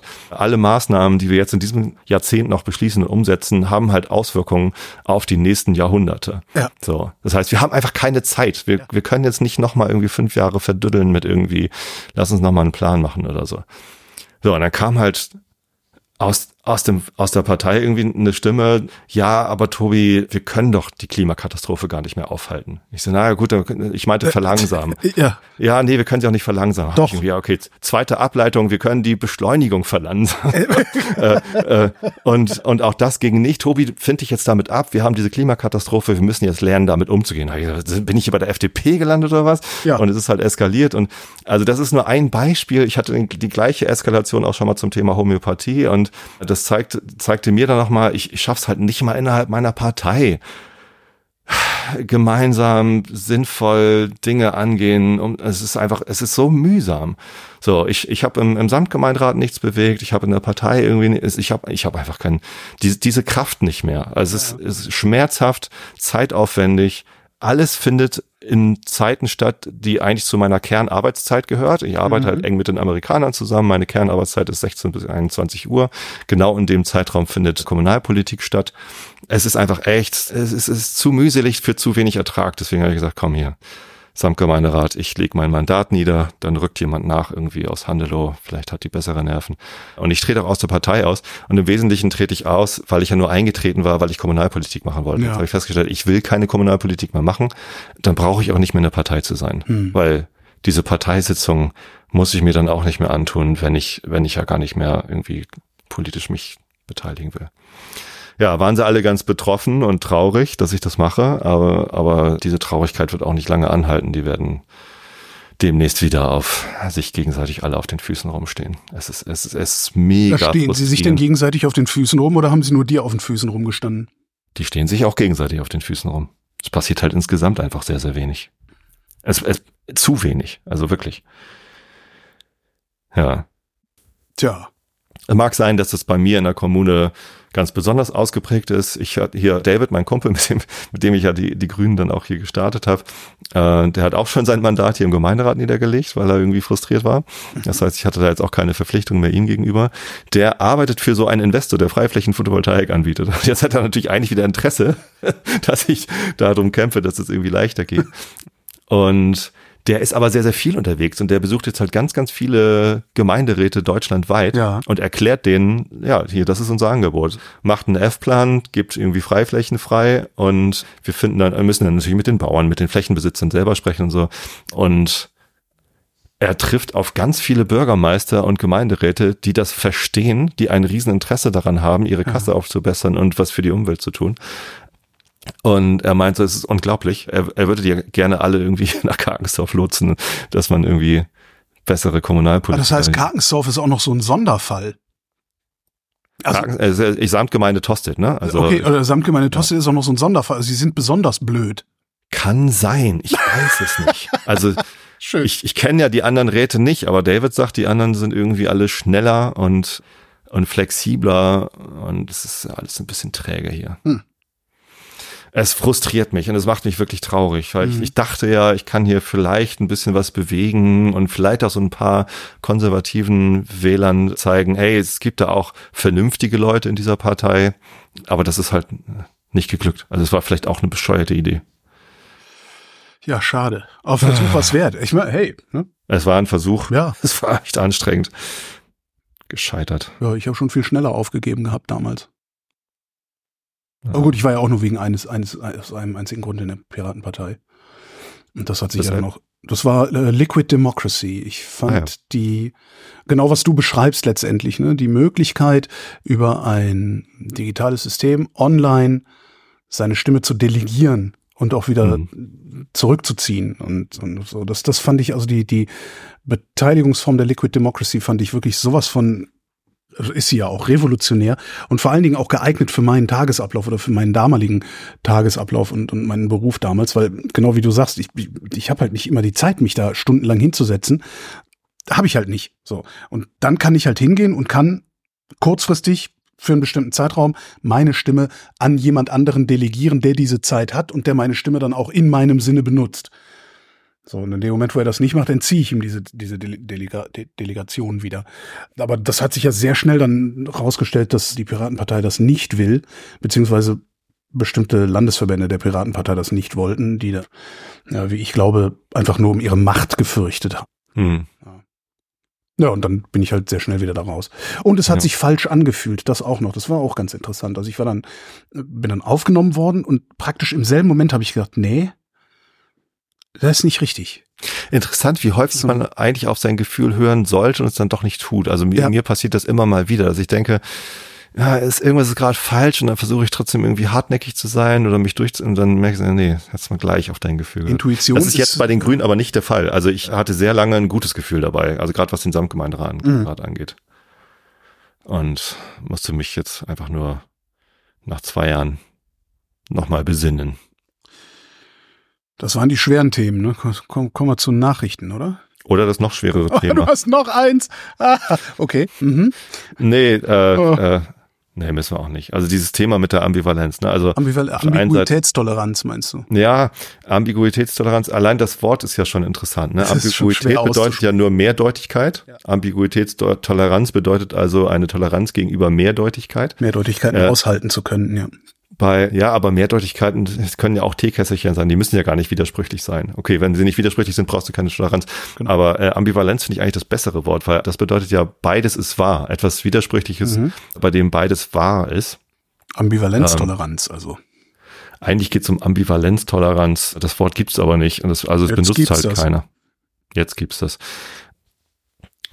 das ist halt, das ist halt ein, ein wahnsinnig spannendes Thema, gerade in so polarisierenden Welten. Also in Amerika ist das ja schon total ausgeprägt und bei uns, bei mir kam es durch, durch die Pandemie, habe mhm. ich ganz viel Ambiguitätstoleranz verloren. und ich versuche sie mir gerade wieder zu erarbeiten, weil das ja wichtig ist. Man mhm. muss ja Widersprüchlichkeiten aushalten können. So, weil die Welt ist voller Widersprüchlichkeiten. Nichts ist schwarz-weiß, nichts ist eindeutig, mhm. äh, nichts ist nichts optimal. ist wie es scheint. Ach nee, Entschuldigung, nichts ist, falscher, nichts ist optimal. Skript, falsches Skript. so, so alles ist grau und ja. vieles ist widersprüchlich und man kann nicht alles auflösen. So, deswegen braucht man Ambiguitätstoleranz oder Ambivalenztoleranz oder was auch immer.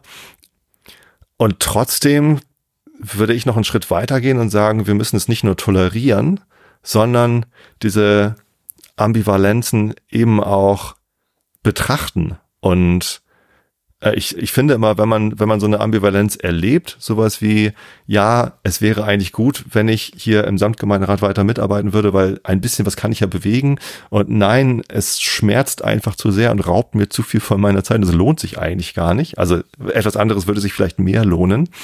Das ist ja so eine Ambivalenz da sollte man halt nicht nur sagen, okay, ich, ich halte diese Ambivalenz jetzt aus, sondern auch einen Schritt weiter, ich, ich finde jetzt mal eine Haltung dazu. Und was ist eigentlich der Grund für diese Ambivalenz? Was ist eigentlich der Grund für diese Widersprüchlichkeit? Und kann ich nicht vielleicht eine Auflösung dazu finden? Kann ich nicht über meine Haltung rausfinden?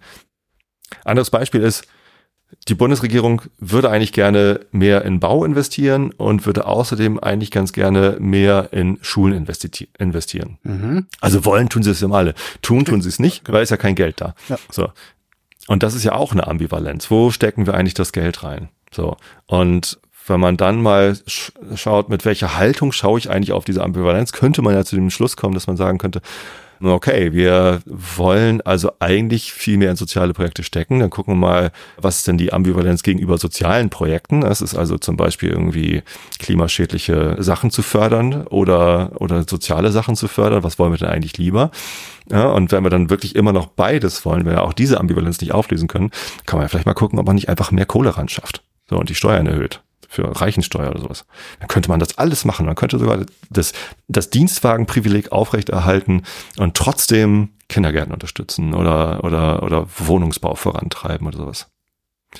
So, und, und da, da, da drehen sich meine Gedanken jetzt auch schon eine ganze Weile drum, wie kann man selber lernen, nicht nur ambiguitätstoleranter zu werden, sondern die Ambivalenzen besser zu betrachten, eine eigene Haltung dazu entwickeln. Warum ist das überhaupt eine Ambivalenz und dann vielleicht auf einer anderen Ebene eine Lösung dazu finden? Ist das ein Ansatz?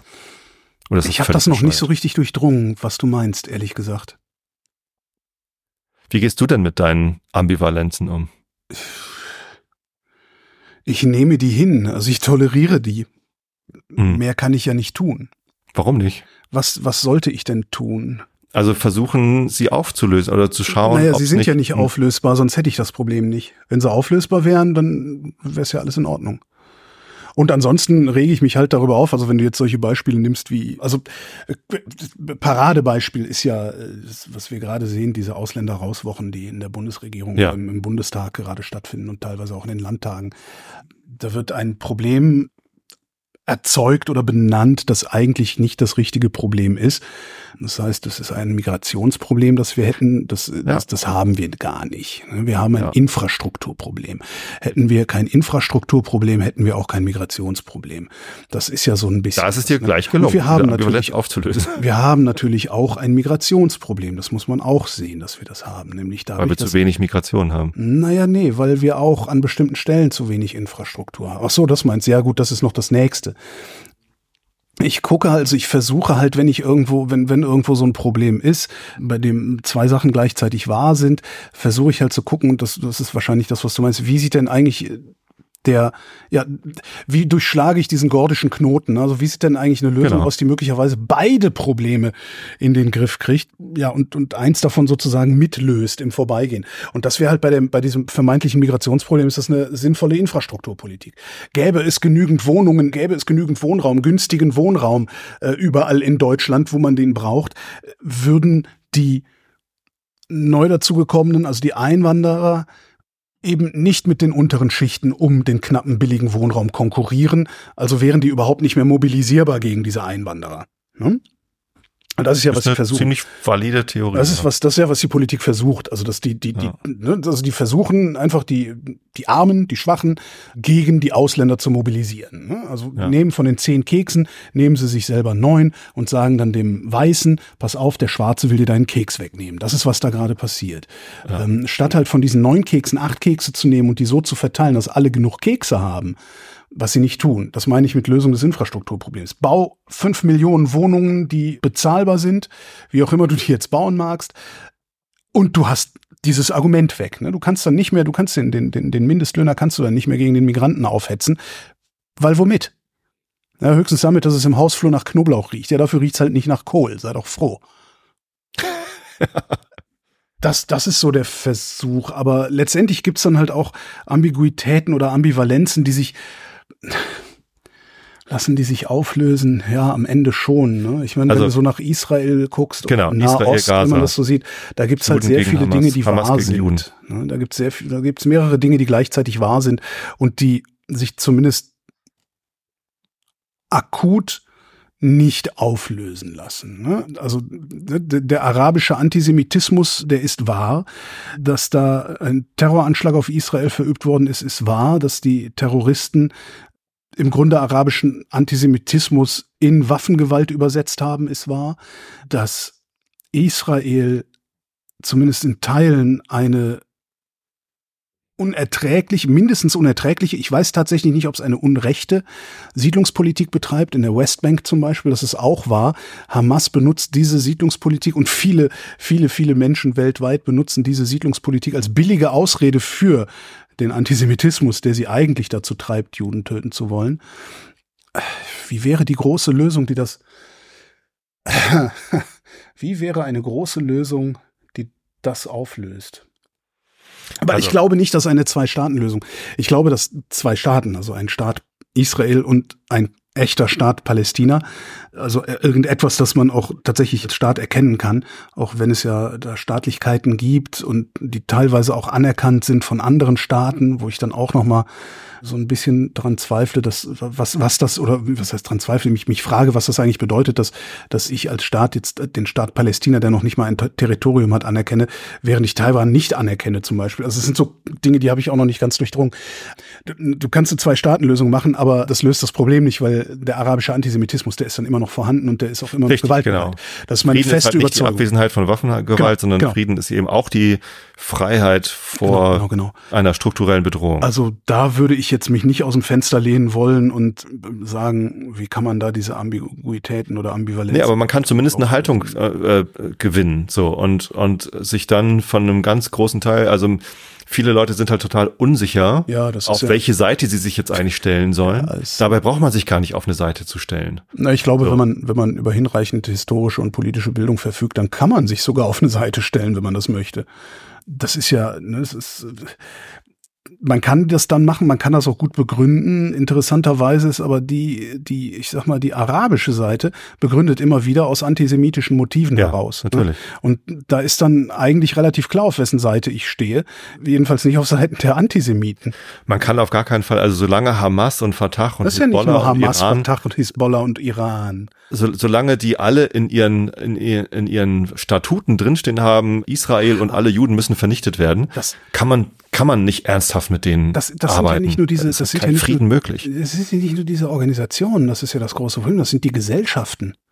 Das sind ja. die arabischen Gesellschaften. Mag sein, das weiß ich jetzt nicht. Naja, das ist, ist halt so, jetzt kommt der Nächste um die Ecke, das sind ja nicht alle so, das sind ja nur Ich fühle mich gerade so wie Markus Lanz. Nee, nee, und du bist nee, nee, recht und sagst was und nee, ich sag nee, ja. Überleg doch mal, dass du, du hast doch, du hast doch einen Riesenpunkt. Stimmt. Wo ist meine Perücke? Nein, du hast doch, du hast doch ein Riesenproblem. Du hast da Gesellschaften, die sind über mehrere Generationen ist in der Antisemitismus eingebläut worden. Das sehe ich doch, weißt du, ich, ich sehe das, ich meine, ich habe noch nie, habe ich jemals, ich weiß gar nicht, ich glaube, ich habe noch nie in einer besseren Gegend gewohnt. Ich habe immer mit vielen Migranten in der Nachbarschaft gewohnt. Und wenn ich mit denen rede, das ist so tief, insbesondere äh, also türkische und arabische Migranten sind da, wo ich gelebt habe, immer stark gewesen. Das ist so tief in deren Köpfen drin. Das geht dann nicht so einfach raus.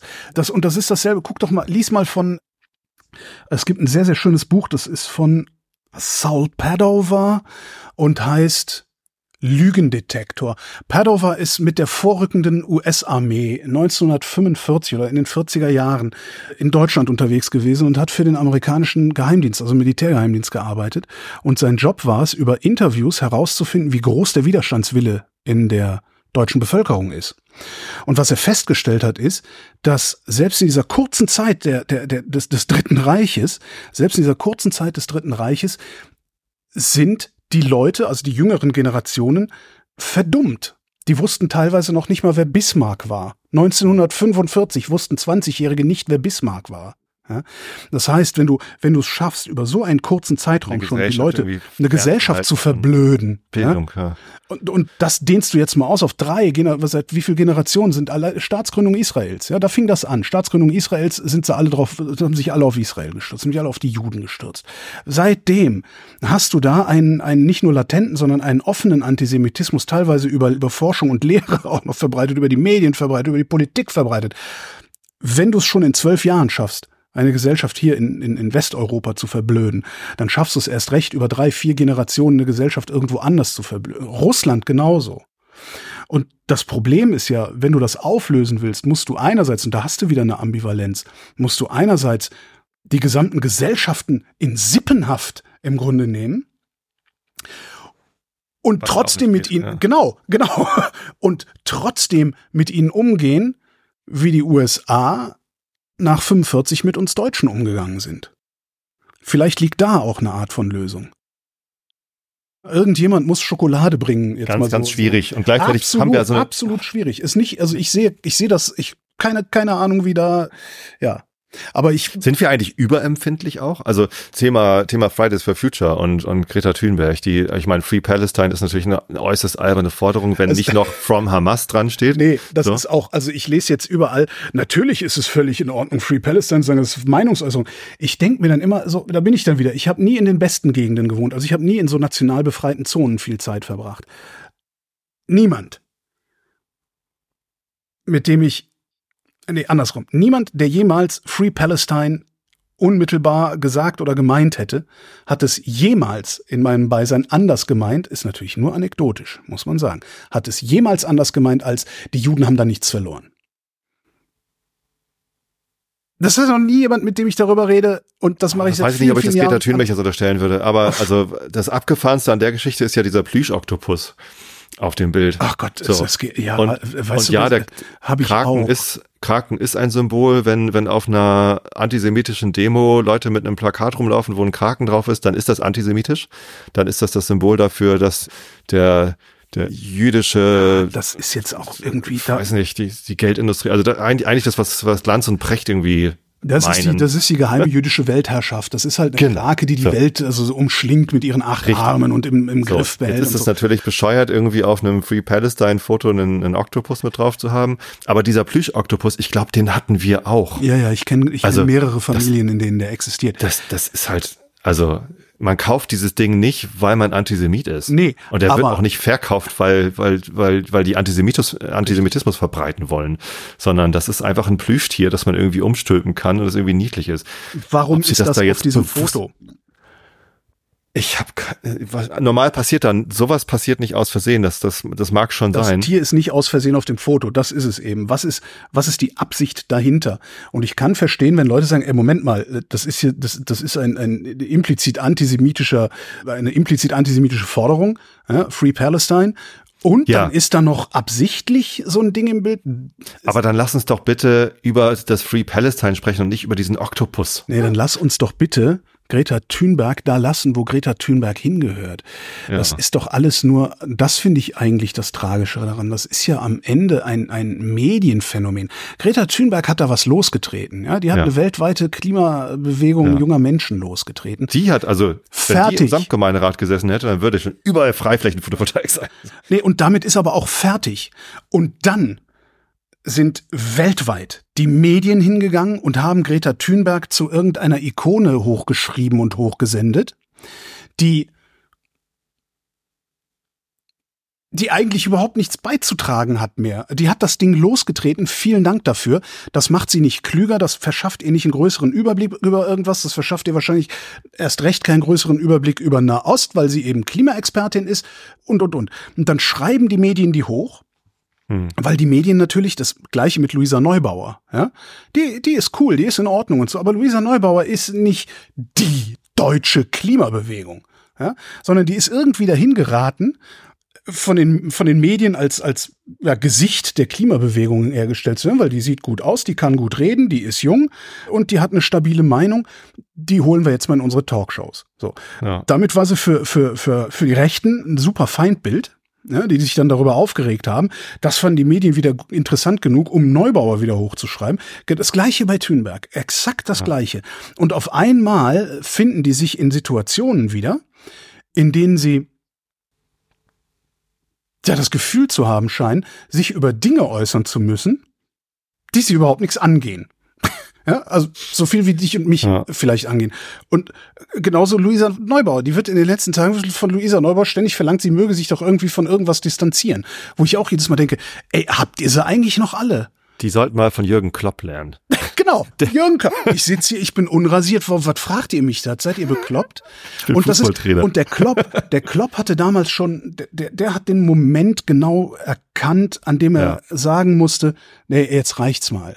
Und du der hast ist natürlich dann total so unsympathisch übrigens. Ich finde, ich finde ihn viel zu aggro als Fußballtrainer. Ja.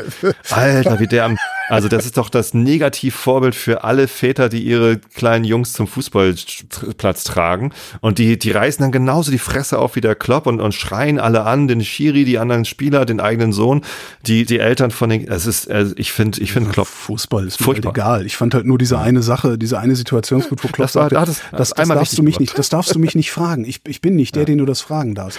Und, und das hätte Greta Thunberg auch sagen sollen, bei, bei allem, was nicht Klima ist.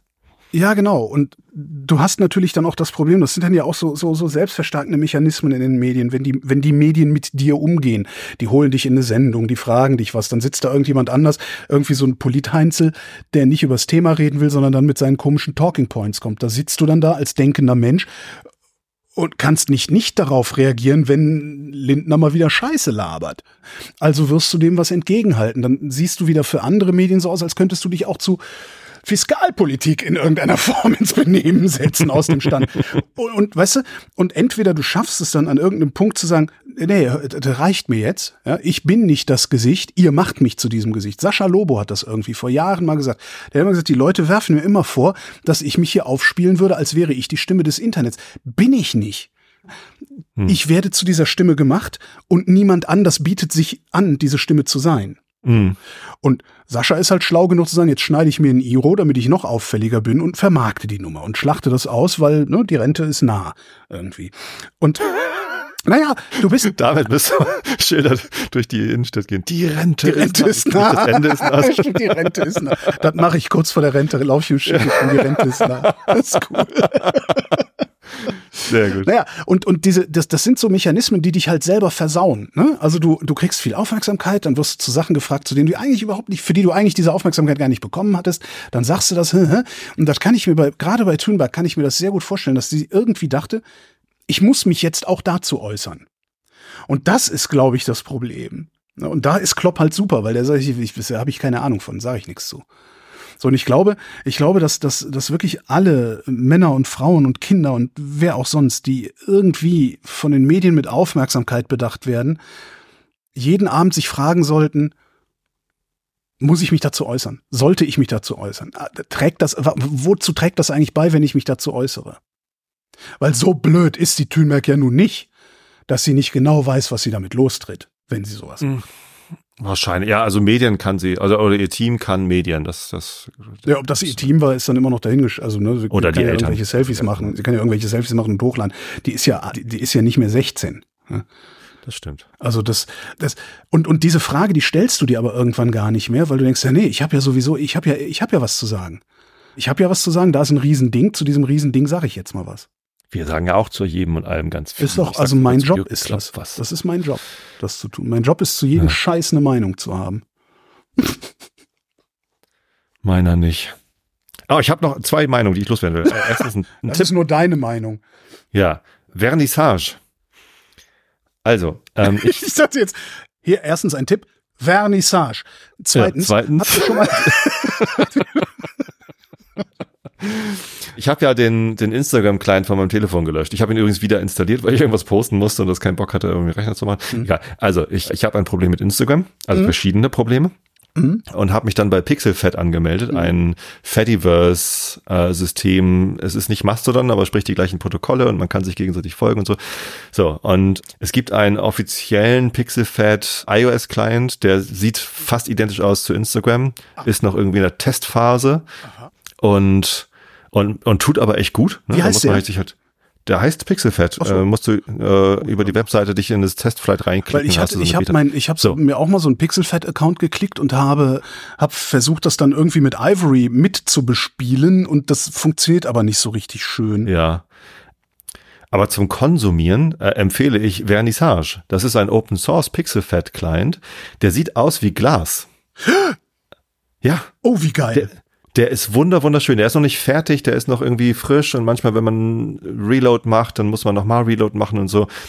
Aber er ist wunderschön. Er zeigt halt nur Bilder. Du kannst irgendwie konfigurieren, ob du noch die Avatar-Bilder sehen willst oder nicht. Aber er ist, er ist wirklich sehr, sehr geil und ich benutze jetzt zum, zum Anschauen von Bildern tatsächlich lieber Vernissage und zum Posten eigentlich auch.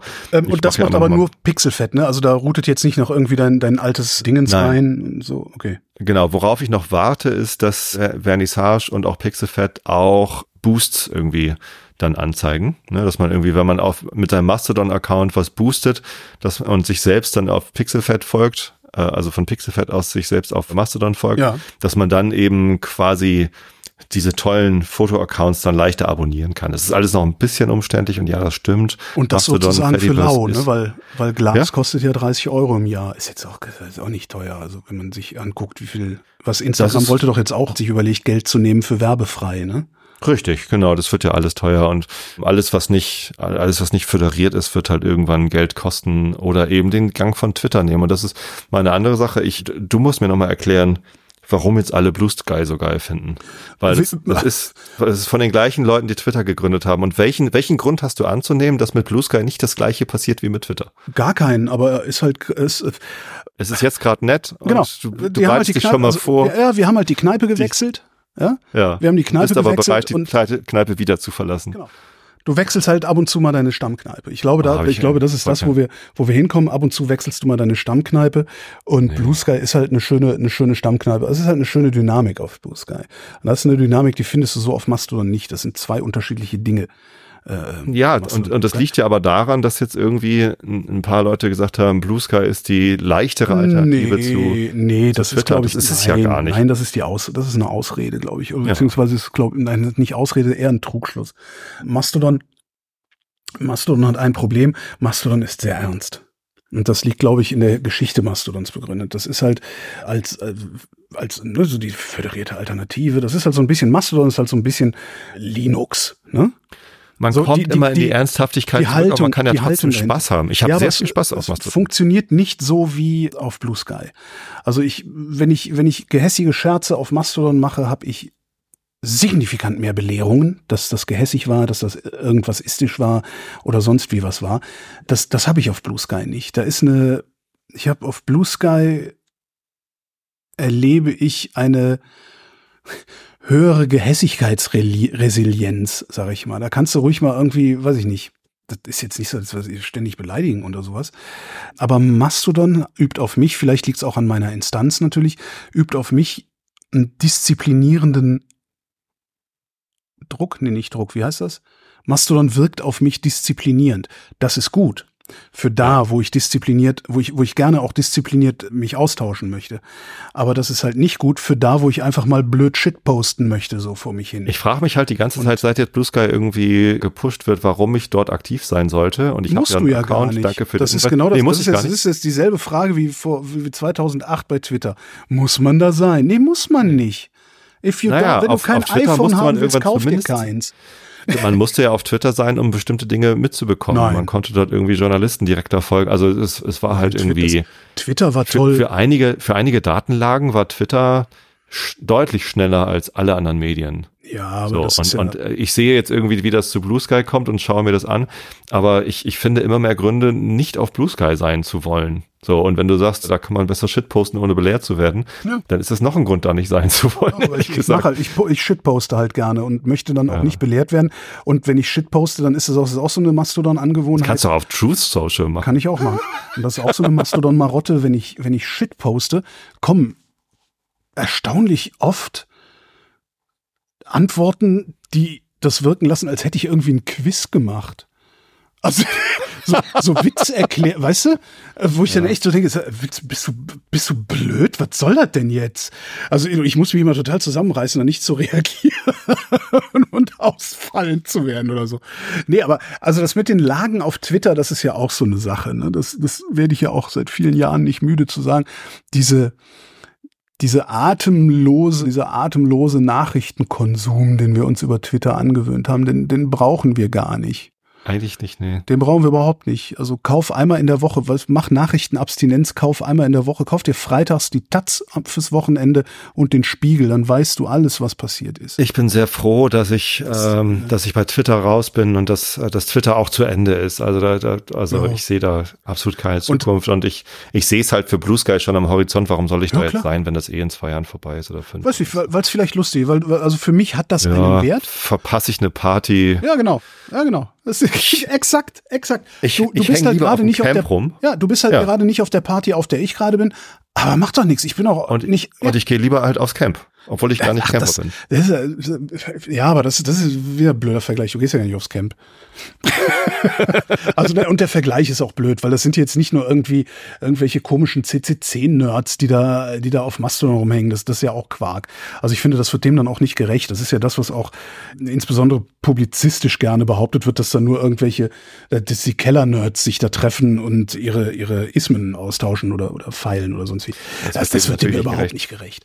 Aber es ist halt tatsächlich so, du bist halt nicht auf der Party, auf der ich gerade bin. Äh, Auf einer anderen Party sind wir zusammen und das ist ja alles völlig, also, ne, wir, wir sitzen halt zusammen im Kaffeehaus auf Mastodon und ich gehe gelegentlich mal äh, auf die Kacke hauen nebenan in der Disco. Darkroom. Oder was Twitter, glaube ich, äh, was Twitter und das äh, habe ich Invite hat Only immer so, Darkroom. Twitter, ja, das ist so eine tolle Nachrichtenquelle und man lernt so viele interessante Leute kennen. Ja, äh, ja, auf Mastodon auch. Also Ja. so ist es nicht. Was du, was Twitter einzigartig gemacht hat und ich glaube, dass da sehr, sehr viel Mythos heute noch existiert äh, aus, aus den frühen Jahren. Ich muss die ersten fünf, sechs, sieben Jahre auf Twitter, als die Prominenten dahin gekommen sind so langsam, die Journalistinnen und Journalisten dahin gekommen sind. Ja, in der Tagesschau wurde gesagt, der, der hat auf Twitter geschrieben. Nee, nee, das meine ich. Nein, nein, nein, nein, nein, nein, nein, ich meine was anderes.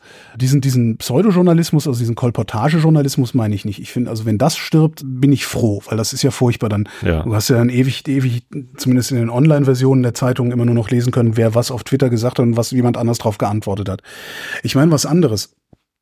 Prominente sind auf einmal ansprechbar gewesen. Es Mhm. da, da kommt irgendwer auf Twitter, hat eine Million, zwei Millionen, fünf Millionen Follower und du bist trotzdem in der Lage, ihn erstens anzusprechen, er reagiert auch auf dich. Das war neu. Die Nahbarkeit, die Twitter dann auch teilweise geschaffen hat. Und ich glaube, das hat sehr, sehr viel von dem, vom, vom Reiz Twitters ausgemacht. Und ich glaube, dass sehr viele Leute, die schon damals da waren und das noch mitbekommen haben, dass man tatsächlich mit Politikern und Politikerinnen da interagieren konnte, mit, mit Weltstars da interagieren konnte. Ja. Ich glaube, dem hängen viele Leute nach. Viele Leute suchen das da. Und die meisten wissen überhaupt nicht, dass sie das tun. Ich habe ja einmal mit Lars Klingbeil über Twitter Ja. kommuniziert. Stell dir das mal vor. Interessanterweise nur in die eine Richtung. Also ich war auf dem so, du- D64 Neujahrsempfang, Du hast ihn angeschnauzt, oder wie? habe ich, äh, er hat, ein, er hat eine Rede gehalten und danach hat eine sehr schlaue Frau eine Rede gehalten. Ja. Und da habe ich dann halt geschrieben, wow, die hat, die hat Digitales verstanden und dem Klingbeil müsste man vielleicht mal Agilität erklären oder so. Oder irgendwas hatte ich geschrieben, was Ja. halt äh, so, so ein bisschen ihn, ne, Ja. er hat auch eine wirklich schlechte Rede gehalten, also es war Äh. wirklich äh, mies. So, und dann bin ich auf dem Empfang halt hinterher zu ihm hingegangen und habe gesagt, so übrigens, ich könnte dir beim Thema Agilität helfen. So, damals war ich noch gar nicht bei den Grünen, habe ich gedacht, vielleicht kann ich ja bei der SPD irgendwie einfach ein bisschen bei digitalen Themen helfen. Mhm. Ich hatte den Eindruck, die brauchen das. Hab ich auch immer noch. Und der stand dann schwitzend mit seinem Sektglas da, ach, du hast diesen scheiß Tweet geschrieben, hau bloß ab. So, also es war echt so, so super herablassend und also er hat's, er hat's wahrgenommen. Das, das hat das, mich irritiert. Da, aber und, das ist es, ne? Du hast, ja. wir, wir haben auf Twitter stets und ständig zumindest uns einbilden können, dass die Berühmten, die Berüchtigten, die Mächtigen uns wahrnehmen, mhm. wenn wir da irgendwie was machen. Und oft genug ist es ja auch tatsächlich so gewesen, dass wir gemerkt haben, dass wir uns, erinnerst du dich an, was hat Christian Lindner machen lassen? Wo irgendeine, irgendeine eine, Frau auf ihrem Twitter-Account gesagt hat, ja, hier, da hat er sich die Augenlider so verändern so. lassen und so, so kosmetische Operationen gesagt. So, da, das, mhm. was er da an den, an den Fältchen gemacht hat, das nennt man so und so. Alle haben sich prächtig amüsiert. Nur Lindner nicht. Lindner hat dann, er hat ihr geschrieben, ey, kannst das bitte löschen? Äh, was soll denn das? So, und in dem Moment denkst du halt, wow, ja, Eventuell hat er sogar auch meine verächtliche Bemerkung gelesen, die ich darunter gemacht habe. Und in dem Moment, das, das hält dich dann natürlich dann auch bei der Stange. Ja, ja Und ja. das ist zum Beispiel auch was, was du bei Blue Sky verstärkt siehst dass selbst als Prominente, aber die, die sind ja nicht so groß, also sind ja so sind kaum User da. Ich glaube, El Hotzo hat mittlerweile irgendwie 30.000 Follower oder so. Also es ist ja nix im Vergleich zu Twitter vorher. Aber trotzdem, die, die Großen erscheinen ansprechbarer. Auf Mastodon sind die gar nicht. Ja, auf Blue Sky so. kommen sie jetzt, weil sie, weil ihnen ja. irgendwie vermittelt wird, hier ist die geile Party. Na, das ist ja auch die geile Party. Die ist, ist die geilere Party für genau die Leute, die solche Partys feiern wollen. Mhm. Dieses, äh, was mir wirklich auf den Geist geht, ist dieses, diese, diese, diese komische Konkurrenz, die da so ein bisschen aufgemacht wird. Immer natürlich auch von, von Leuten, die auf Twitter groß waren und jetzt feststellen müssen, dass sie kaum Interaktion auf Blue Sky haben. Äh, was dann auch ein bisschen lustig ist und dann irgendwelche komischen Kommentare in irgendwelche Zeitungen schreiben oder so. Das, ich glaube nicht, dass da irgendetwas in Konkurrenz zueinander noch steht. Das sind die Zeit des einen großen Social Media Blogs Interessant. Ich nehme das anders wahr. ich nehme das durchaus anders wahr, weil also also gerade weil Blue Sky noch so invite only ist und eben nicht jeder ran kann, das macht es dann wieder interessant für die Leute, die dann irgendwie auch gern auf einer exklusiven Party sein wollen und die Leute, für die sich die breite Masse interessieren, halten die dann halt auch für was Tolleres. Ne? Also wenn sich jetzt Ach, die die kleinen Berühmtheiten oder die die Politiker oder wenn sich ne, wenn sich so so Multiplikatoren, die auf Twitter irgendwie große Reichweite hatten, wenn die sich jetzt eher in Richtung Blue Sky wenden als in Richtung Mastodon, weil ihnen Mastodon zu kompliziert ist, sie es nicht schnallen und sie glauben, dass auf Blue Sky die coolere Party. Das ist natürlich ist das Konkurrenz. So, weil dann sind die ganzen, ganzen Mini-Multiplikationen, die sind dann eben alle auf Blue Sky und, und feiern da ihre coole Party.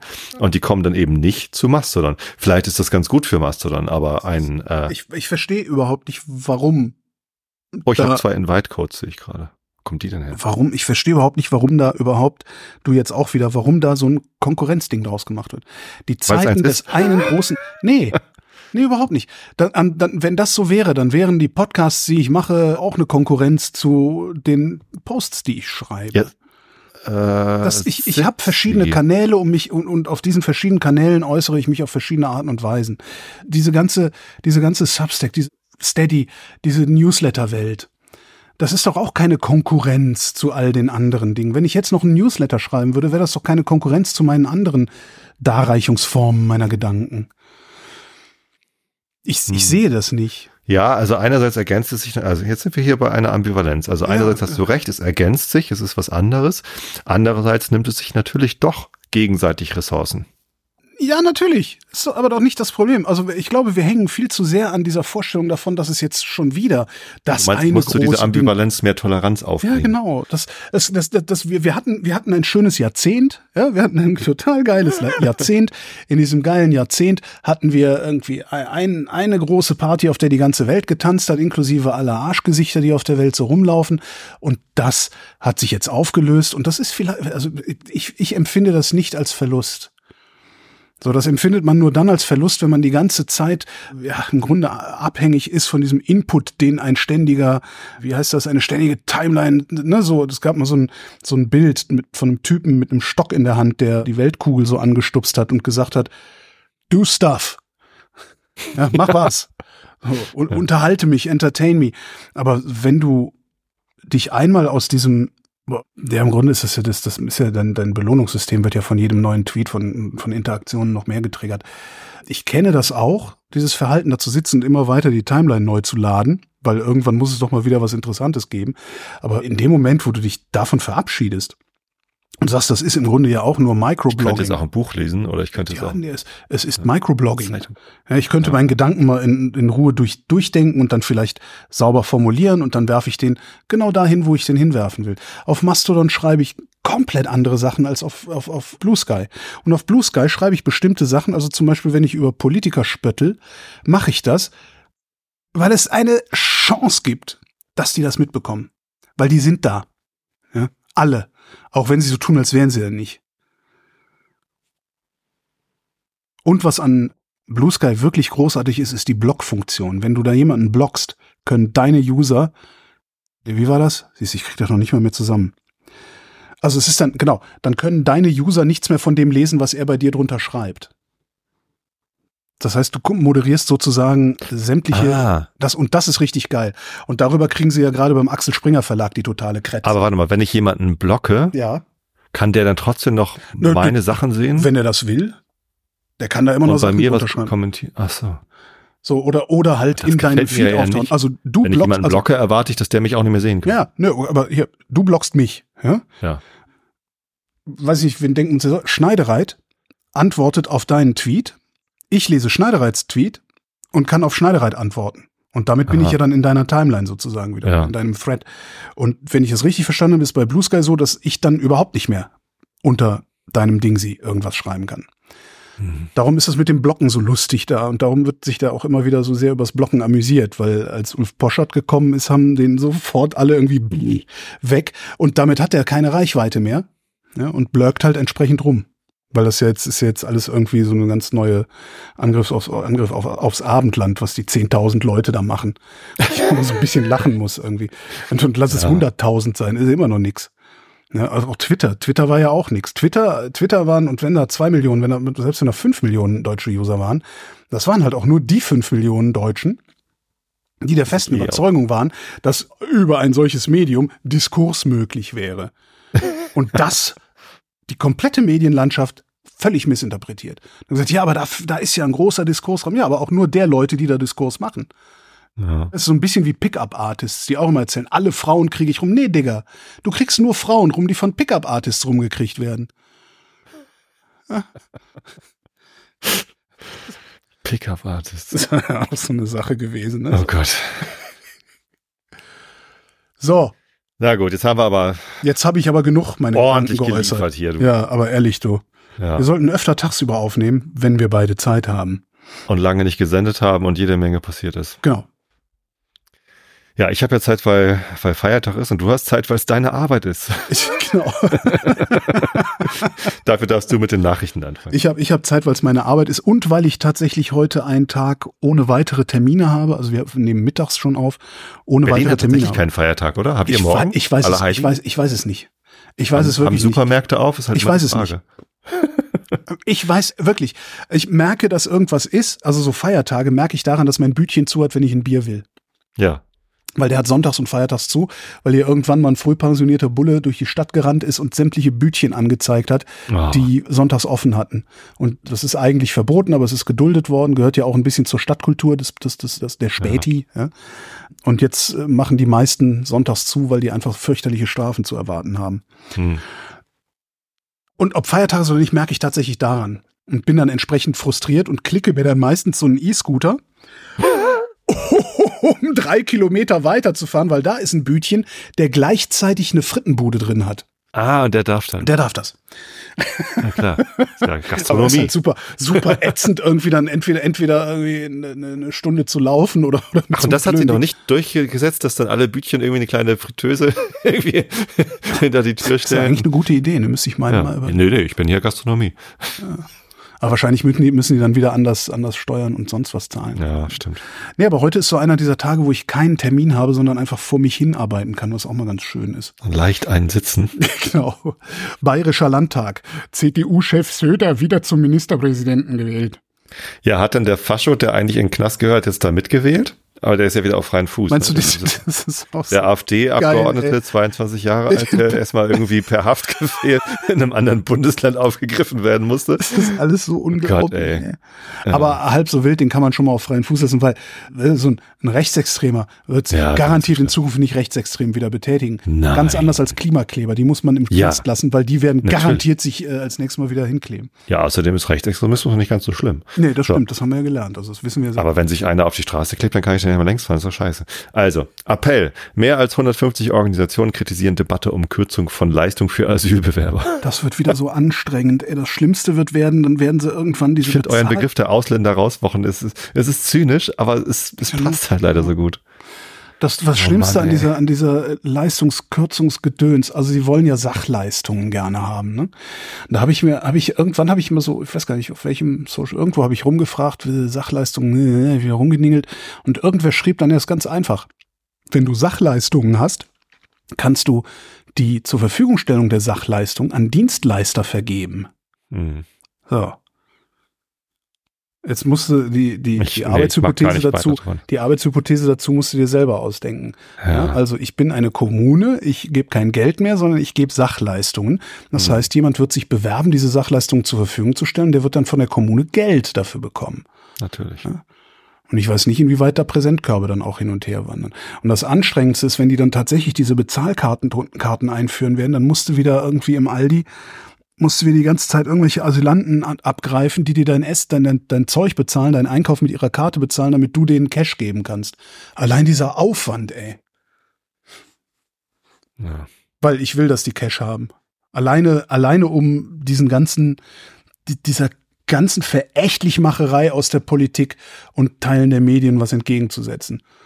Einfach, wenn, wenn Asylant im Aldi neben dir steht, lass ihn deine, deinen Einkauf mit seiner Plastikkarte bezahlen und gib ihm Bargeld dafür. Freut er sich. Strafrechtsreform. Das klingt so fröhlich. Ja. Bundesverfassungsgericht stuft mehrmalige Anklage für dieselbe Tat als verfassungswidrig ein. Äh, Wenn du einmal war- freigesprochen worden bist, kannst du, selbst wenn es neue Beweise gibt, nicht nochmal angeklagt werden dafür. Aha. Das finde ich, finde ich schwierig. Also ich kann es nachvollziehen. Aber ich glaube, der Fall hier, müssten wir mal reingucken, das war so irgendwie aus den 80ern, ist hier jemand wegen Mordes angeklagt worden, ist freigesprochen worden, weil sie es ihm nicht beweisen konnten. Da ist dann immer aus Mangel an Beweisen. Ja, was denn sonst? Sonst hätten Hm. sie ihn ja verurteilt. Und haben dann aber jetzt neuerdings irgendwann vor ein paar Jahren DNA-Spuren gefunden und wollten das Verfahren neu eröffnen. Und haben gesagt, der war es doch. Und das Verfassungsgericht hat gesagt, nee, der, der Hm. ist freigesprochen worden. Du kannst nicht, wenn du einen Freispruch gekriegt hast, kannst du halt nicht dein Leben äh, ja im Grunde im Glauben verbringen, dass sie morgen wieder die Tür bei dir eintreten, sondern Freispruch muss Freispruch sein. Finde ich moralisch total schwierig. Sehr interessante Frage. Total schwierig. Also ich meine, der hat, der hat, weißt du, ich weiß nicht, hat der eine Frau umgebracht? Also, Gehen wir mal davon. 17-Jährige vergewaltigt und getötet. Also das ist das, was passiert ist. Ob er es getan hat, weiß man ja nicht. Aber wenn er es getan Naja, wenn es hat, jetzt DNA-Spuren gibt, die ihn als Täter überführen würden, können wir davon ja mal ausgehen. Also Ich, ich tue jetzt einfach mal so. Der hat die umgebracht, ja, ist freigesprochen worden, weil man es ihm nicht nachweisen konnte. 20 Jahre später könnte man ihm es nachweisen und dann kriegt er keine gerechte Strafe. er hat es ja immer noch das- getan. Ne? Also, Was? also er hat es ja immer noch getan. Er Ja, weiß, ja, dass ja, er es getan hat und er ähm, Ich, fi- das- ich finde das schwer zu ertragen. Rechtsstaat ist manchmal echt schwer zu ertragen. ja, Also wirklich. man braucht da sehr viel Ambiguität, Toleranz. Kriegstüchtigkeit. Pistorius, Bundeswehr muss Abwehrkrieg führen können. Ja, aber wie wollen wir denn dann Belgien erobern? Es gehe nicht um Alarmismus, aber wir brauchen Panzer. Oder was hat er gesagt? Keine Ich Ahnung. weiß nicht. Naja, das, das hat er, das glaube, das ist so sein Thema die ganze Woche schon. Ne? Das ist ja so eine, so eine Kriegstüchtigkeit. Kriegstüchtigkeit. Also wir, wir haben es ja auch verlernt, muss man ja ganz klar mal sagen. Also wir haben ja diese angebliche Friedensdividende die letzten 30 Jahre, wo wir gedacht haben, dass uns überhaupt nichts mehr Böses passieren kann. Bundeswehr zurückgefahren, alles verkleinert und so. Diese, ja, wir haben ja nicht damit gerechnet, dass bei uns vor der Haustür nochmal irgendwie Krieg passiert. Ja. Und ich glaube, da hat Ja. Pistorius durchaus recht, wenn er sagt, die Gesellschaft muss sich wieder ähm, an den Gedanken gewöhnen, dass es jederzeit knallen kann. Das ist scheiße, aber guck dich um auf der Welt. Ne? Ich war also ein bisschen, also den, den, den Verdacht, dass es Alarmismus sein könnte, den muss man schon teilen weil das, was Politiker tun mit solchen Aussagen, ist ja schon auch ein, ein Gefühl in der Bevölkerung erzeugen. Das ja, tun sie ja, auch natürlich. nicht aus Versehen. Ne? Das Ja, heißt irgendwie, uns soll mulmig werden, weil wir jetzt glauben sollen, dass unsere Armee in den Krieg ziehen muss. Wird dir So, davon wir- mulmig? Mir wird davon nicht wir- mulmig. Wir, wir sehen jetzt Krieg in der Ukraine schon seit längerer Zeit. Wir sehen jetzt einen ganz fürchterlichen, an- ganz anderen Krieg im Gazastreifen. Ist das Krieg? Ja, das ist Krieg, Ich natürlich. weiß nicht, Israel hat gesagt, es geschossen. wäre Krieg. Die Hamas erklärt Kriege. Ist das Krieg? Keine Ahnung, kann ich nicht beurteilen.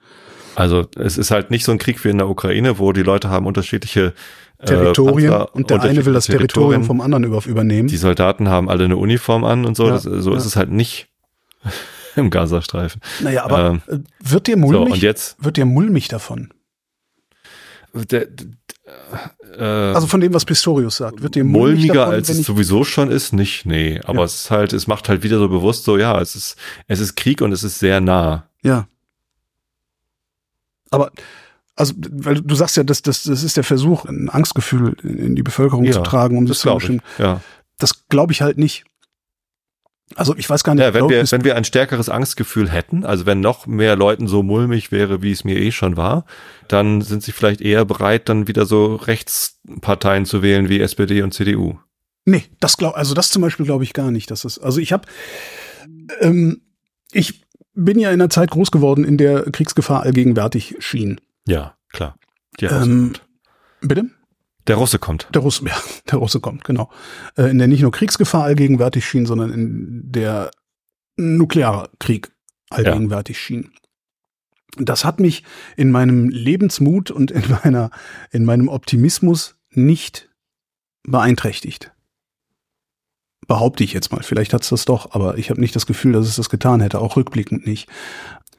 Was mich tatsächlich beeinträchtigt hat jetzt in der Rückschau, ist dieses sich in Sicherheit wiegen nach 1991, was ich, was ich auch getan habe, wo ich auch der festen Überzeugung war, wir brauchen ja diese ganze Bundeswehr nicht, wir brauchen diese ganze Rüstungsindustrie nicht, das ist alles ganz furchtbar.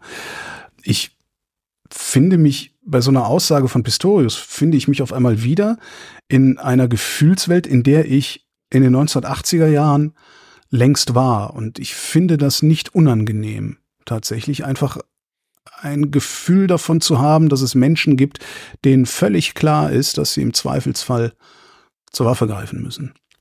Darum habe ich auch nie ein Problem mit der Bundeswehr gehabt.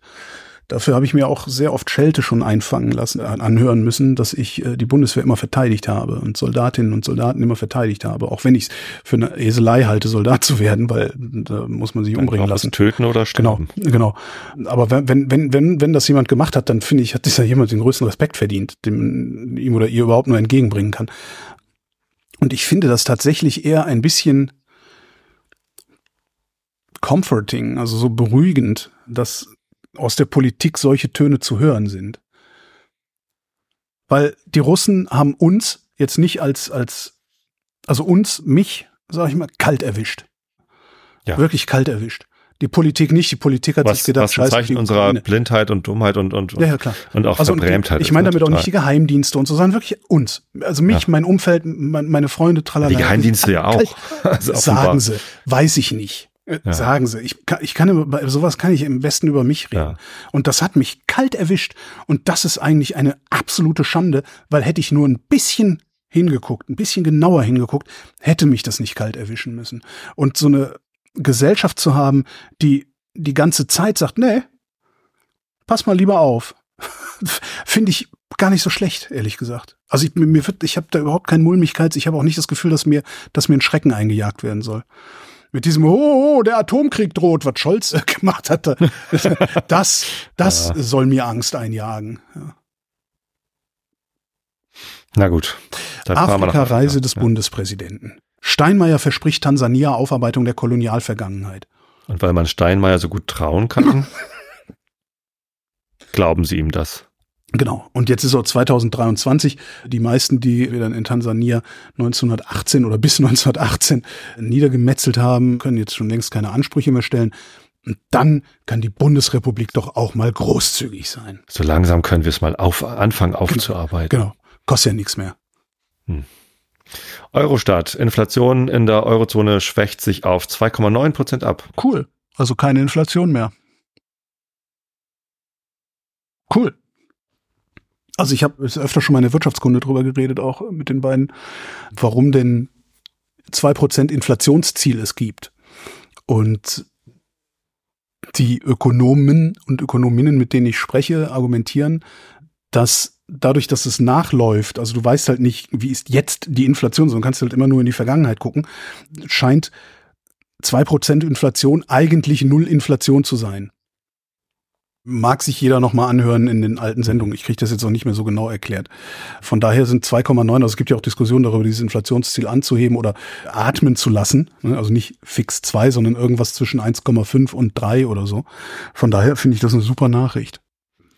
Ich habe von so VWL Volkswirtschaftslehre habe ich ja irgendwie so gar keine Ahnung. Der musste Wirtschaftskunde hören. Nee, es ist, das fällt mir echt schwer. Krieg im Nahen Osten. Weiterer Konvoi, anscheinend ist es Krieg. Weiterer Konvoi erreicht Gazastreifen. Weiterhin keine Lieferung von Treibstoff. Krieg im Nahen Osten, Israel-Truppen in verschiedenen Teilen des nördlichen Gazastreifens im Einsatz. Krieg im Nahen Osten. Yad Vashem-Direktor kritisiert, dass UNO-Botschafter gelben Davidstern getragen hat. What? Was? Alter. Alter. Der UNO-Botschafter Israels hat einen gelben Davidstern mit der Aufschrift nie wieder bei der Sitzung des UNO-Sicherheitsrates Israels UN-Botschafter trägt einen gelben Davidstern mit der Aufschrift nie wieder. Das finde ich, ich weiß nicht warum, aber das finde ich falsch. Auch wenn er das Richtige, also, ne, auch wenn er das Richtige meint. Ich, das. Also, ja, dann erklärte man, werde den Stern so lange tragen, bis die Gräueltaten der Terrororganisation Hamas verurteilt würden. Es ist ah, ja mehr okay. so eine deutsche Kultur zu sagen, dass die Shoah unvergleichbar ist. Ne? Ich glaube, weltweit wird das anders gesehen. Ähm, Ach nee, glaube aber nicht weiß, weiß ich nicht, aber ich halte es für eine, eine deutsche, ich finde es auch nicht verkehrt zu sagen, die Shoah ist unvergleichbar. Was jetzt aber am 7. Oktober passiert ist, wird tatsächlich mit der Shoah verglichen und, und es wird gesagt, das ist das größte Judengemetzel seit der, äh, seit dem Dritten Reich. Naja, so, ist es halt. Also richtig, zahlenmäßig genau. alleine schon. Also ja, zahlenmäßig ähm, und die Motivation der Mörder ist identisch. Richtig, so und jetzt dieser gelbe Judenstern, Davidstern auf dem irgendwie ist das voll. Ich weiß nicht warum. Vielleicht ist das auch so ein Ding, weil ich das so verinnerlicht habe, dass das nichts ist, womit man irgendwas anderes macht als historische Bildung. Aber, aber ich finde das irgendwie. Ja. Ja, aber also, vielleicht ist es auch, vielleicht ist es, ist es auch, geht es auch einfach mal nicht um mich zu Abwechslung. Uno ist, nee, geht nicht um uns. Es ist halt, es ist ganz, ganz schwer da irgendwie was ich auch interessant finde, ist die weiterhin Also Haltung habe ich natürlich, mhm. aber, aber da, daraus jetzt irgendwie eine Auflösung meiner Ambivalenz äh, zu, zu, finden, fällt, fällt mir wahnsinnig nicht, schwer. Nein, das ist nicht möglich. Also wer das schafft, der lügt, glaube ich. Interessant finde ich auch die Meldung, äh, weiterhin kein Treibstoff. Weil ne, kann Hamas gut gebrauchen, den Treibstoff. Richtig. Das ist können die Krankenhäuser natürlich auch gut gebrauchen. Mhm. Aber die können ja den Treibstoff nehmen, den Hamas gebunkert hat. Es ist so schwer, oder? Es ist so schwer da. Es ist, es ist schwer. Es ist absolut schwer. Ja. Und wie wollen die den, wie wollen die den Treibstoff, ne, und wie wollen die den Treibstoff nehmen, den Hamas gebunkert hat, wenn Hamas da diktatorisch regiert? Also selbst, so eine Haltung selbst, zu dem Bodeneinsatz, also zu zu dem Die einzige Haltung, die ich da habe, ist, ja, dann sag mir bitte, wie Israel reagieren soll. Ja. Das ist, das ist eigentlich das größte Problem. Alle, alle, alle, also niemand. Und das ist halt auch eigentlich, darum, ich habe echt Schwierigkeiten auch. Auch diese Resolution. Ich habe da, ich, ich, also es fällt mir ganz schwer, eine Haltung zu dieser Resolution zu haben, von wegen hier jetzt mal Waffenruhe. Prinzipiell wäre eine Waffenruhe natürlich toll, wenn ja. alle Waffen ruhen würden. Genau. Aber die Hamas wird sich natürlich niemals natürlich an so eine UNO-Resolution halten. Also die schießen ja immer noch, es ist ja nicht ja, nur der 7. Ja, Oktober, die schießen ja immer noch Raketen. Täglich, viele. Mhm, mhm. Und und jetzt eine Waffenruhe zu fordern, ist ja eigentlich quasi an Israel die Aufforderung zu kapitulieren. beziehungsweise ja, zu, zu, auf eine Art zu kapitulieren, sagen wir, die andere Wange hinzuhalten. Ne? Das ist, das ist, äh, ja, das ist im Grunde ist zum Verrücktwerden. Und darum würde ich am liebsten auch gar nicht drüber sprechen müssen oder drüber nachdenken müssen. Am liebsten würde ich mich hier hinsetzen und das Ganze nur staunend beobachten. Jetzt habe ich mir einen Beruf gewählt, in dem ich das nicht kann. Mhm. Aber ich beneide im Moment jeden und jede darum, die sich einfach hinsetzen kann und sagen, oh shit. Ohne dazu eine Haltung zu entwickeln, ohne dazu, ja, du kannst ja gar nicht, wenn du dich mit dem sogenannten Nahostkonflikt beschäftigst, auch historisch beschäftigst, kannst du gar nicht anders als eine Haltung zu entwickeln. Das ist, ne, äh, aber Teile der Haltung sind doch einfach. Also die Haltung zu haben, ist dass das dieser, dass das Gemetzel vom 7. Oktober und der dahinterstehende Antisemitismus, das ist ja äh, dass das widerwärtig ist, ja, das ist billig. Ne? Das, ist, muss, das, ist, das muss jeder haben, diese Haltung. Das ist, das ist trivial, das ist, das ist ja offensichtlich alles. Aber dann fängt ja schon an, dann kommen, alle, dann kommen alle rum und sagen, ja, aber das musst du in einen größeren Kontext setzen. Dann Nein, also du, du hast ja die Haltung entwickelt zu sagen, dass es eben nicht aufgrund der Siedlungspolitik in der, in der Westbank ist, sondern dass es eben der, der tiefsitzende Antisemitismus ist, der ja. zu diesen Angriffen geführt hat. Das ist ja schon Haltung. Oder nicht? Also das ist ja, das, das ist ja eine Unterstellung. Ist, ja, also so es gibt gesehen, Menschen, ja. die sagen, nee, nee, es liegt daran, wie Israel sich verhalten ja, ja, hat. stimmt. Diese Was, ganzen Leute, die sagen, dass das eine Befreiungskampf wäre, dass das, ja. Dekolonialisierung wäre und diesen ganzen das was, Das, was Erdogan macht, ist ja auch eine Haltung. Vielleicht. So, die, die braucht man sich nicht anzueignen. So, trotzdem, wenn, wenn Israel jetzt Bodentruppen in den Gazastreifen reinschickt oder den Gazastreifen Hamas-Stellungen mit Raketen beschießt, dann sterben natürlich Zivilisten, weil die Hamas diese Zivilisten als menschlichen Schutzschild verwendet. Mit diesen Menschen Mitleid zu haben, ist auch eine Haltung, die sich, die sich ziemt. Also das, das muss man doch auch. Also, ja, klar. So, und das ist ja, das ist ja die Ambivalenz, in der man, in der wir jetzt gerade leben. Ja, äh, die, so, äh, die, diese Haltung haben kann man, sollte man, also man kann ja jede Haltung haben. Das, das, ich glaube, was mich viel eher stört, ist, muss mal überlegen, was, was stört mich da? Was, was zwickt da so? Ich glaube, was zwickt ist, aus der Haltung, die man hat, ja, eine, eine, eine Äußerung, eine Handlungsempfehlung oder irgendwie sowas abzuleiten. Ich glaube, das ist es eher.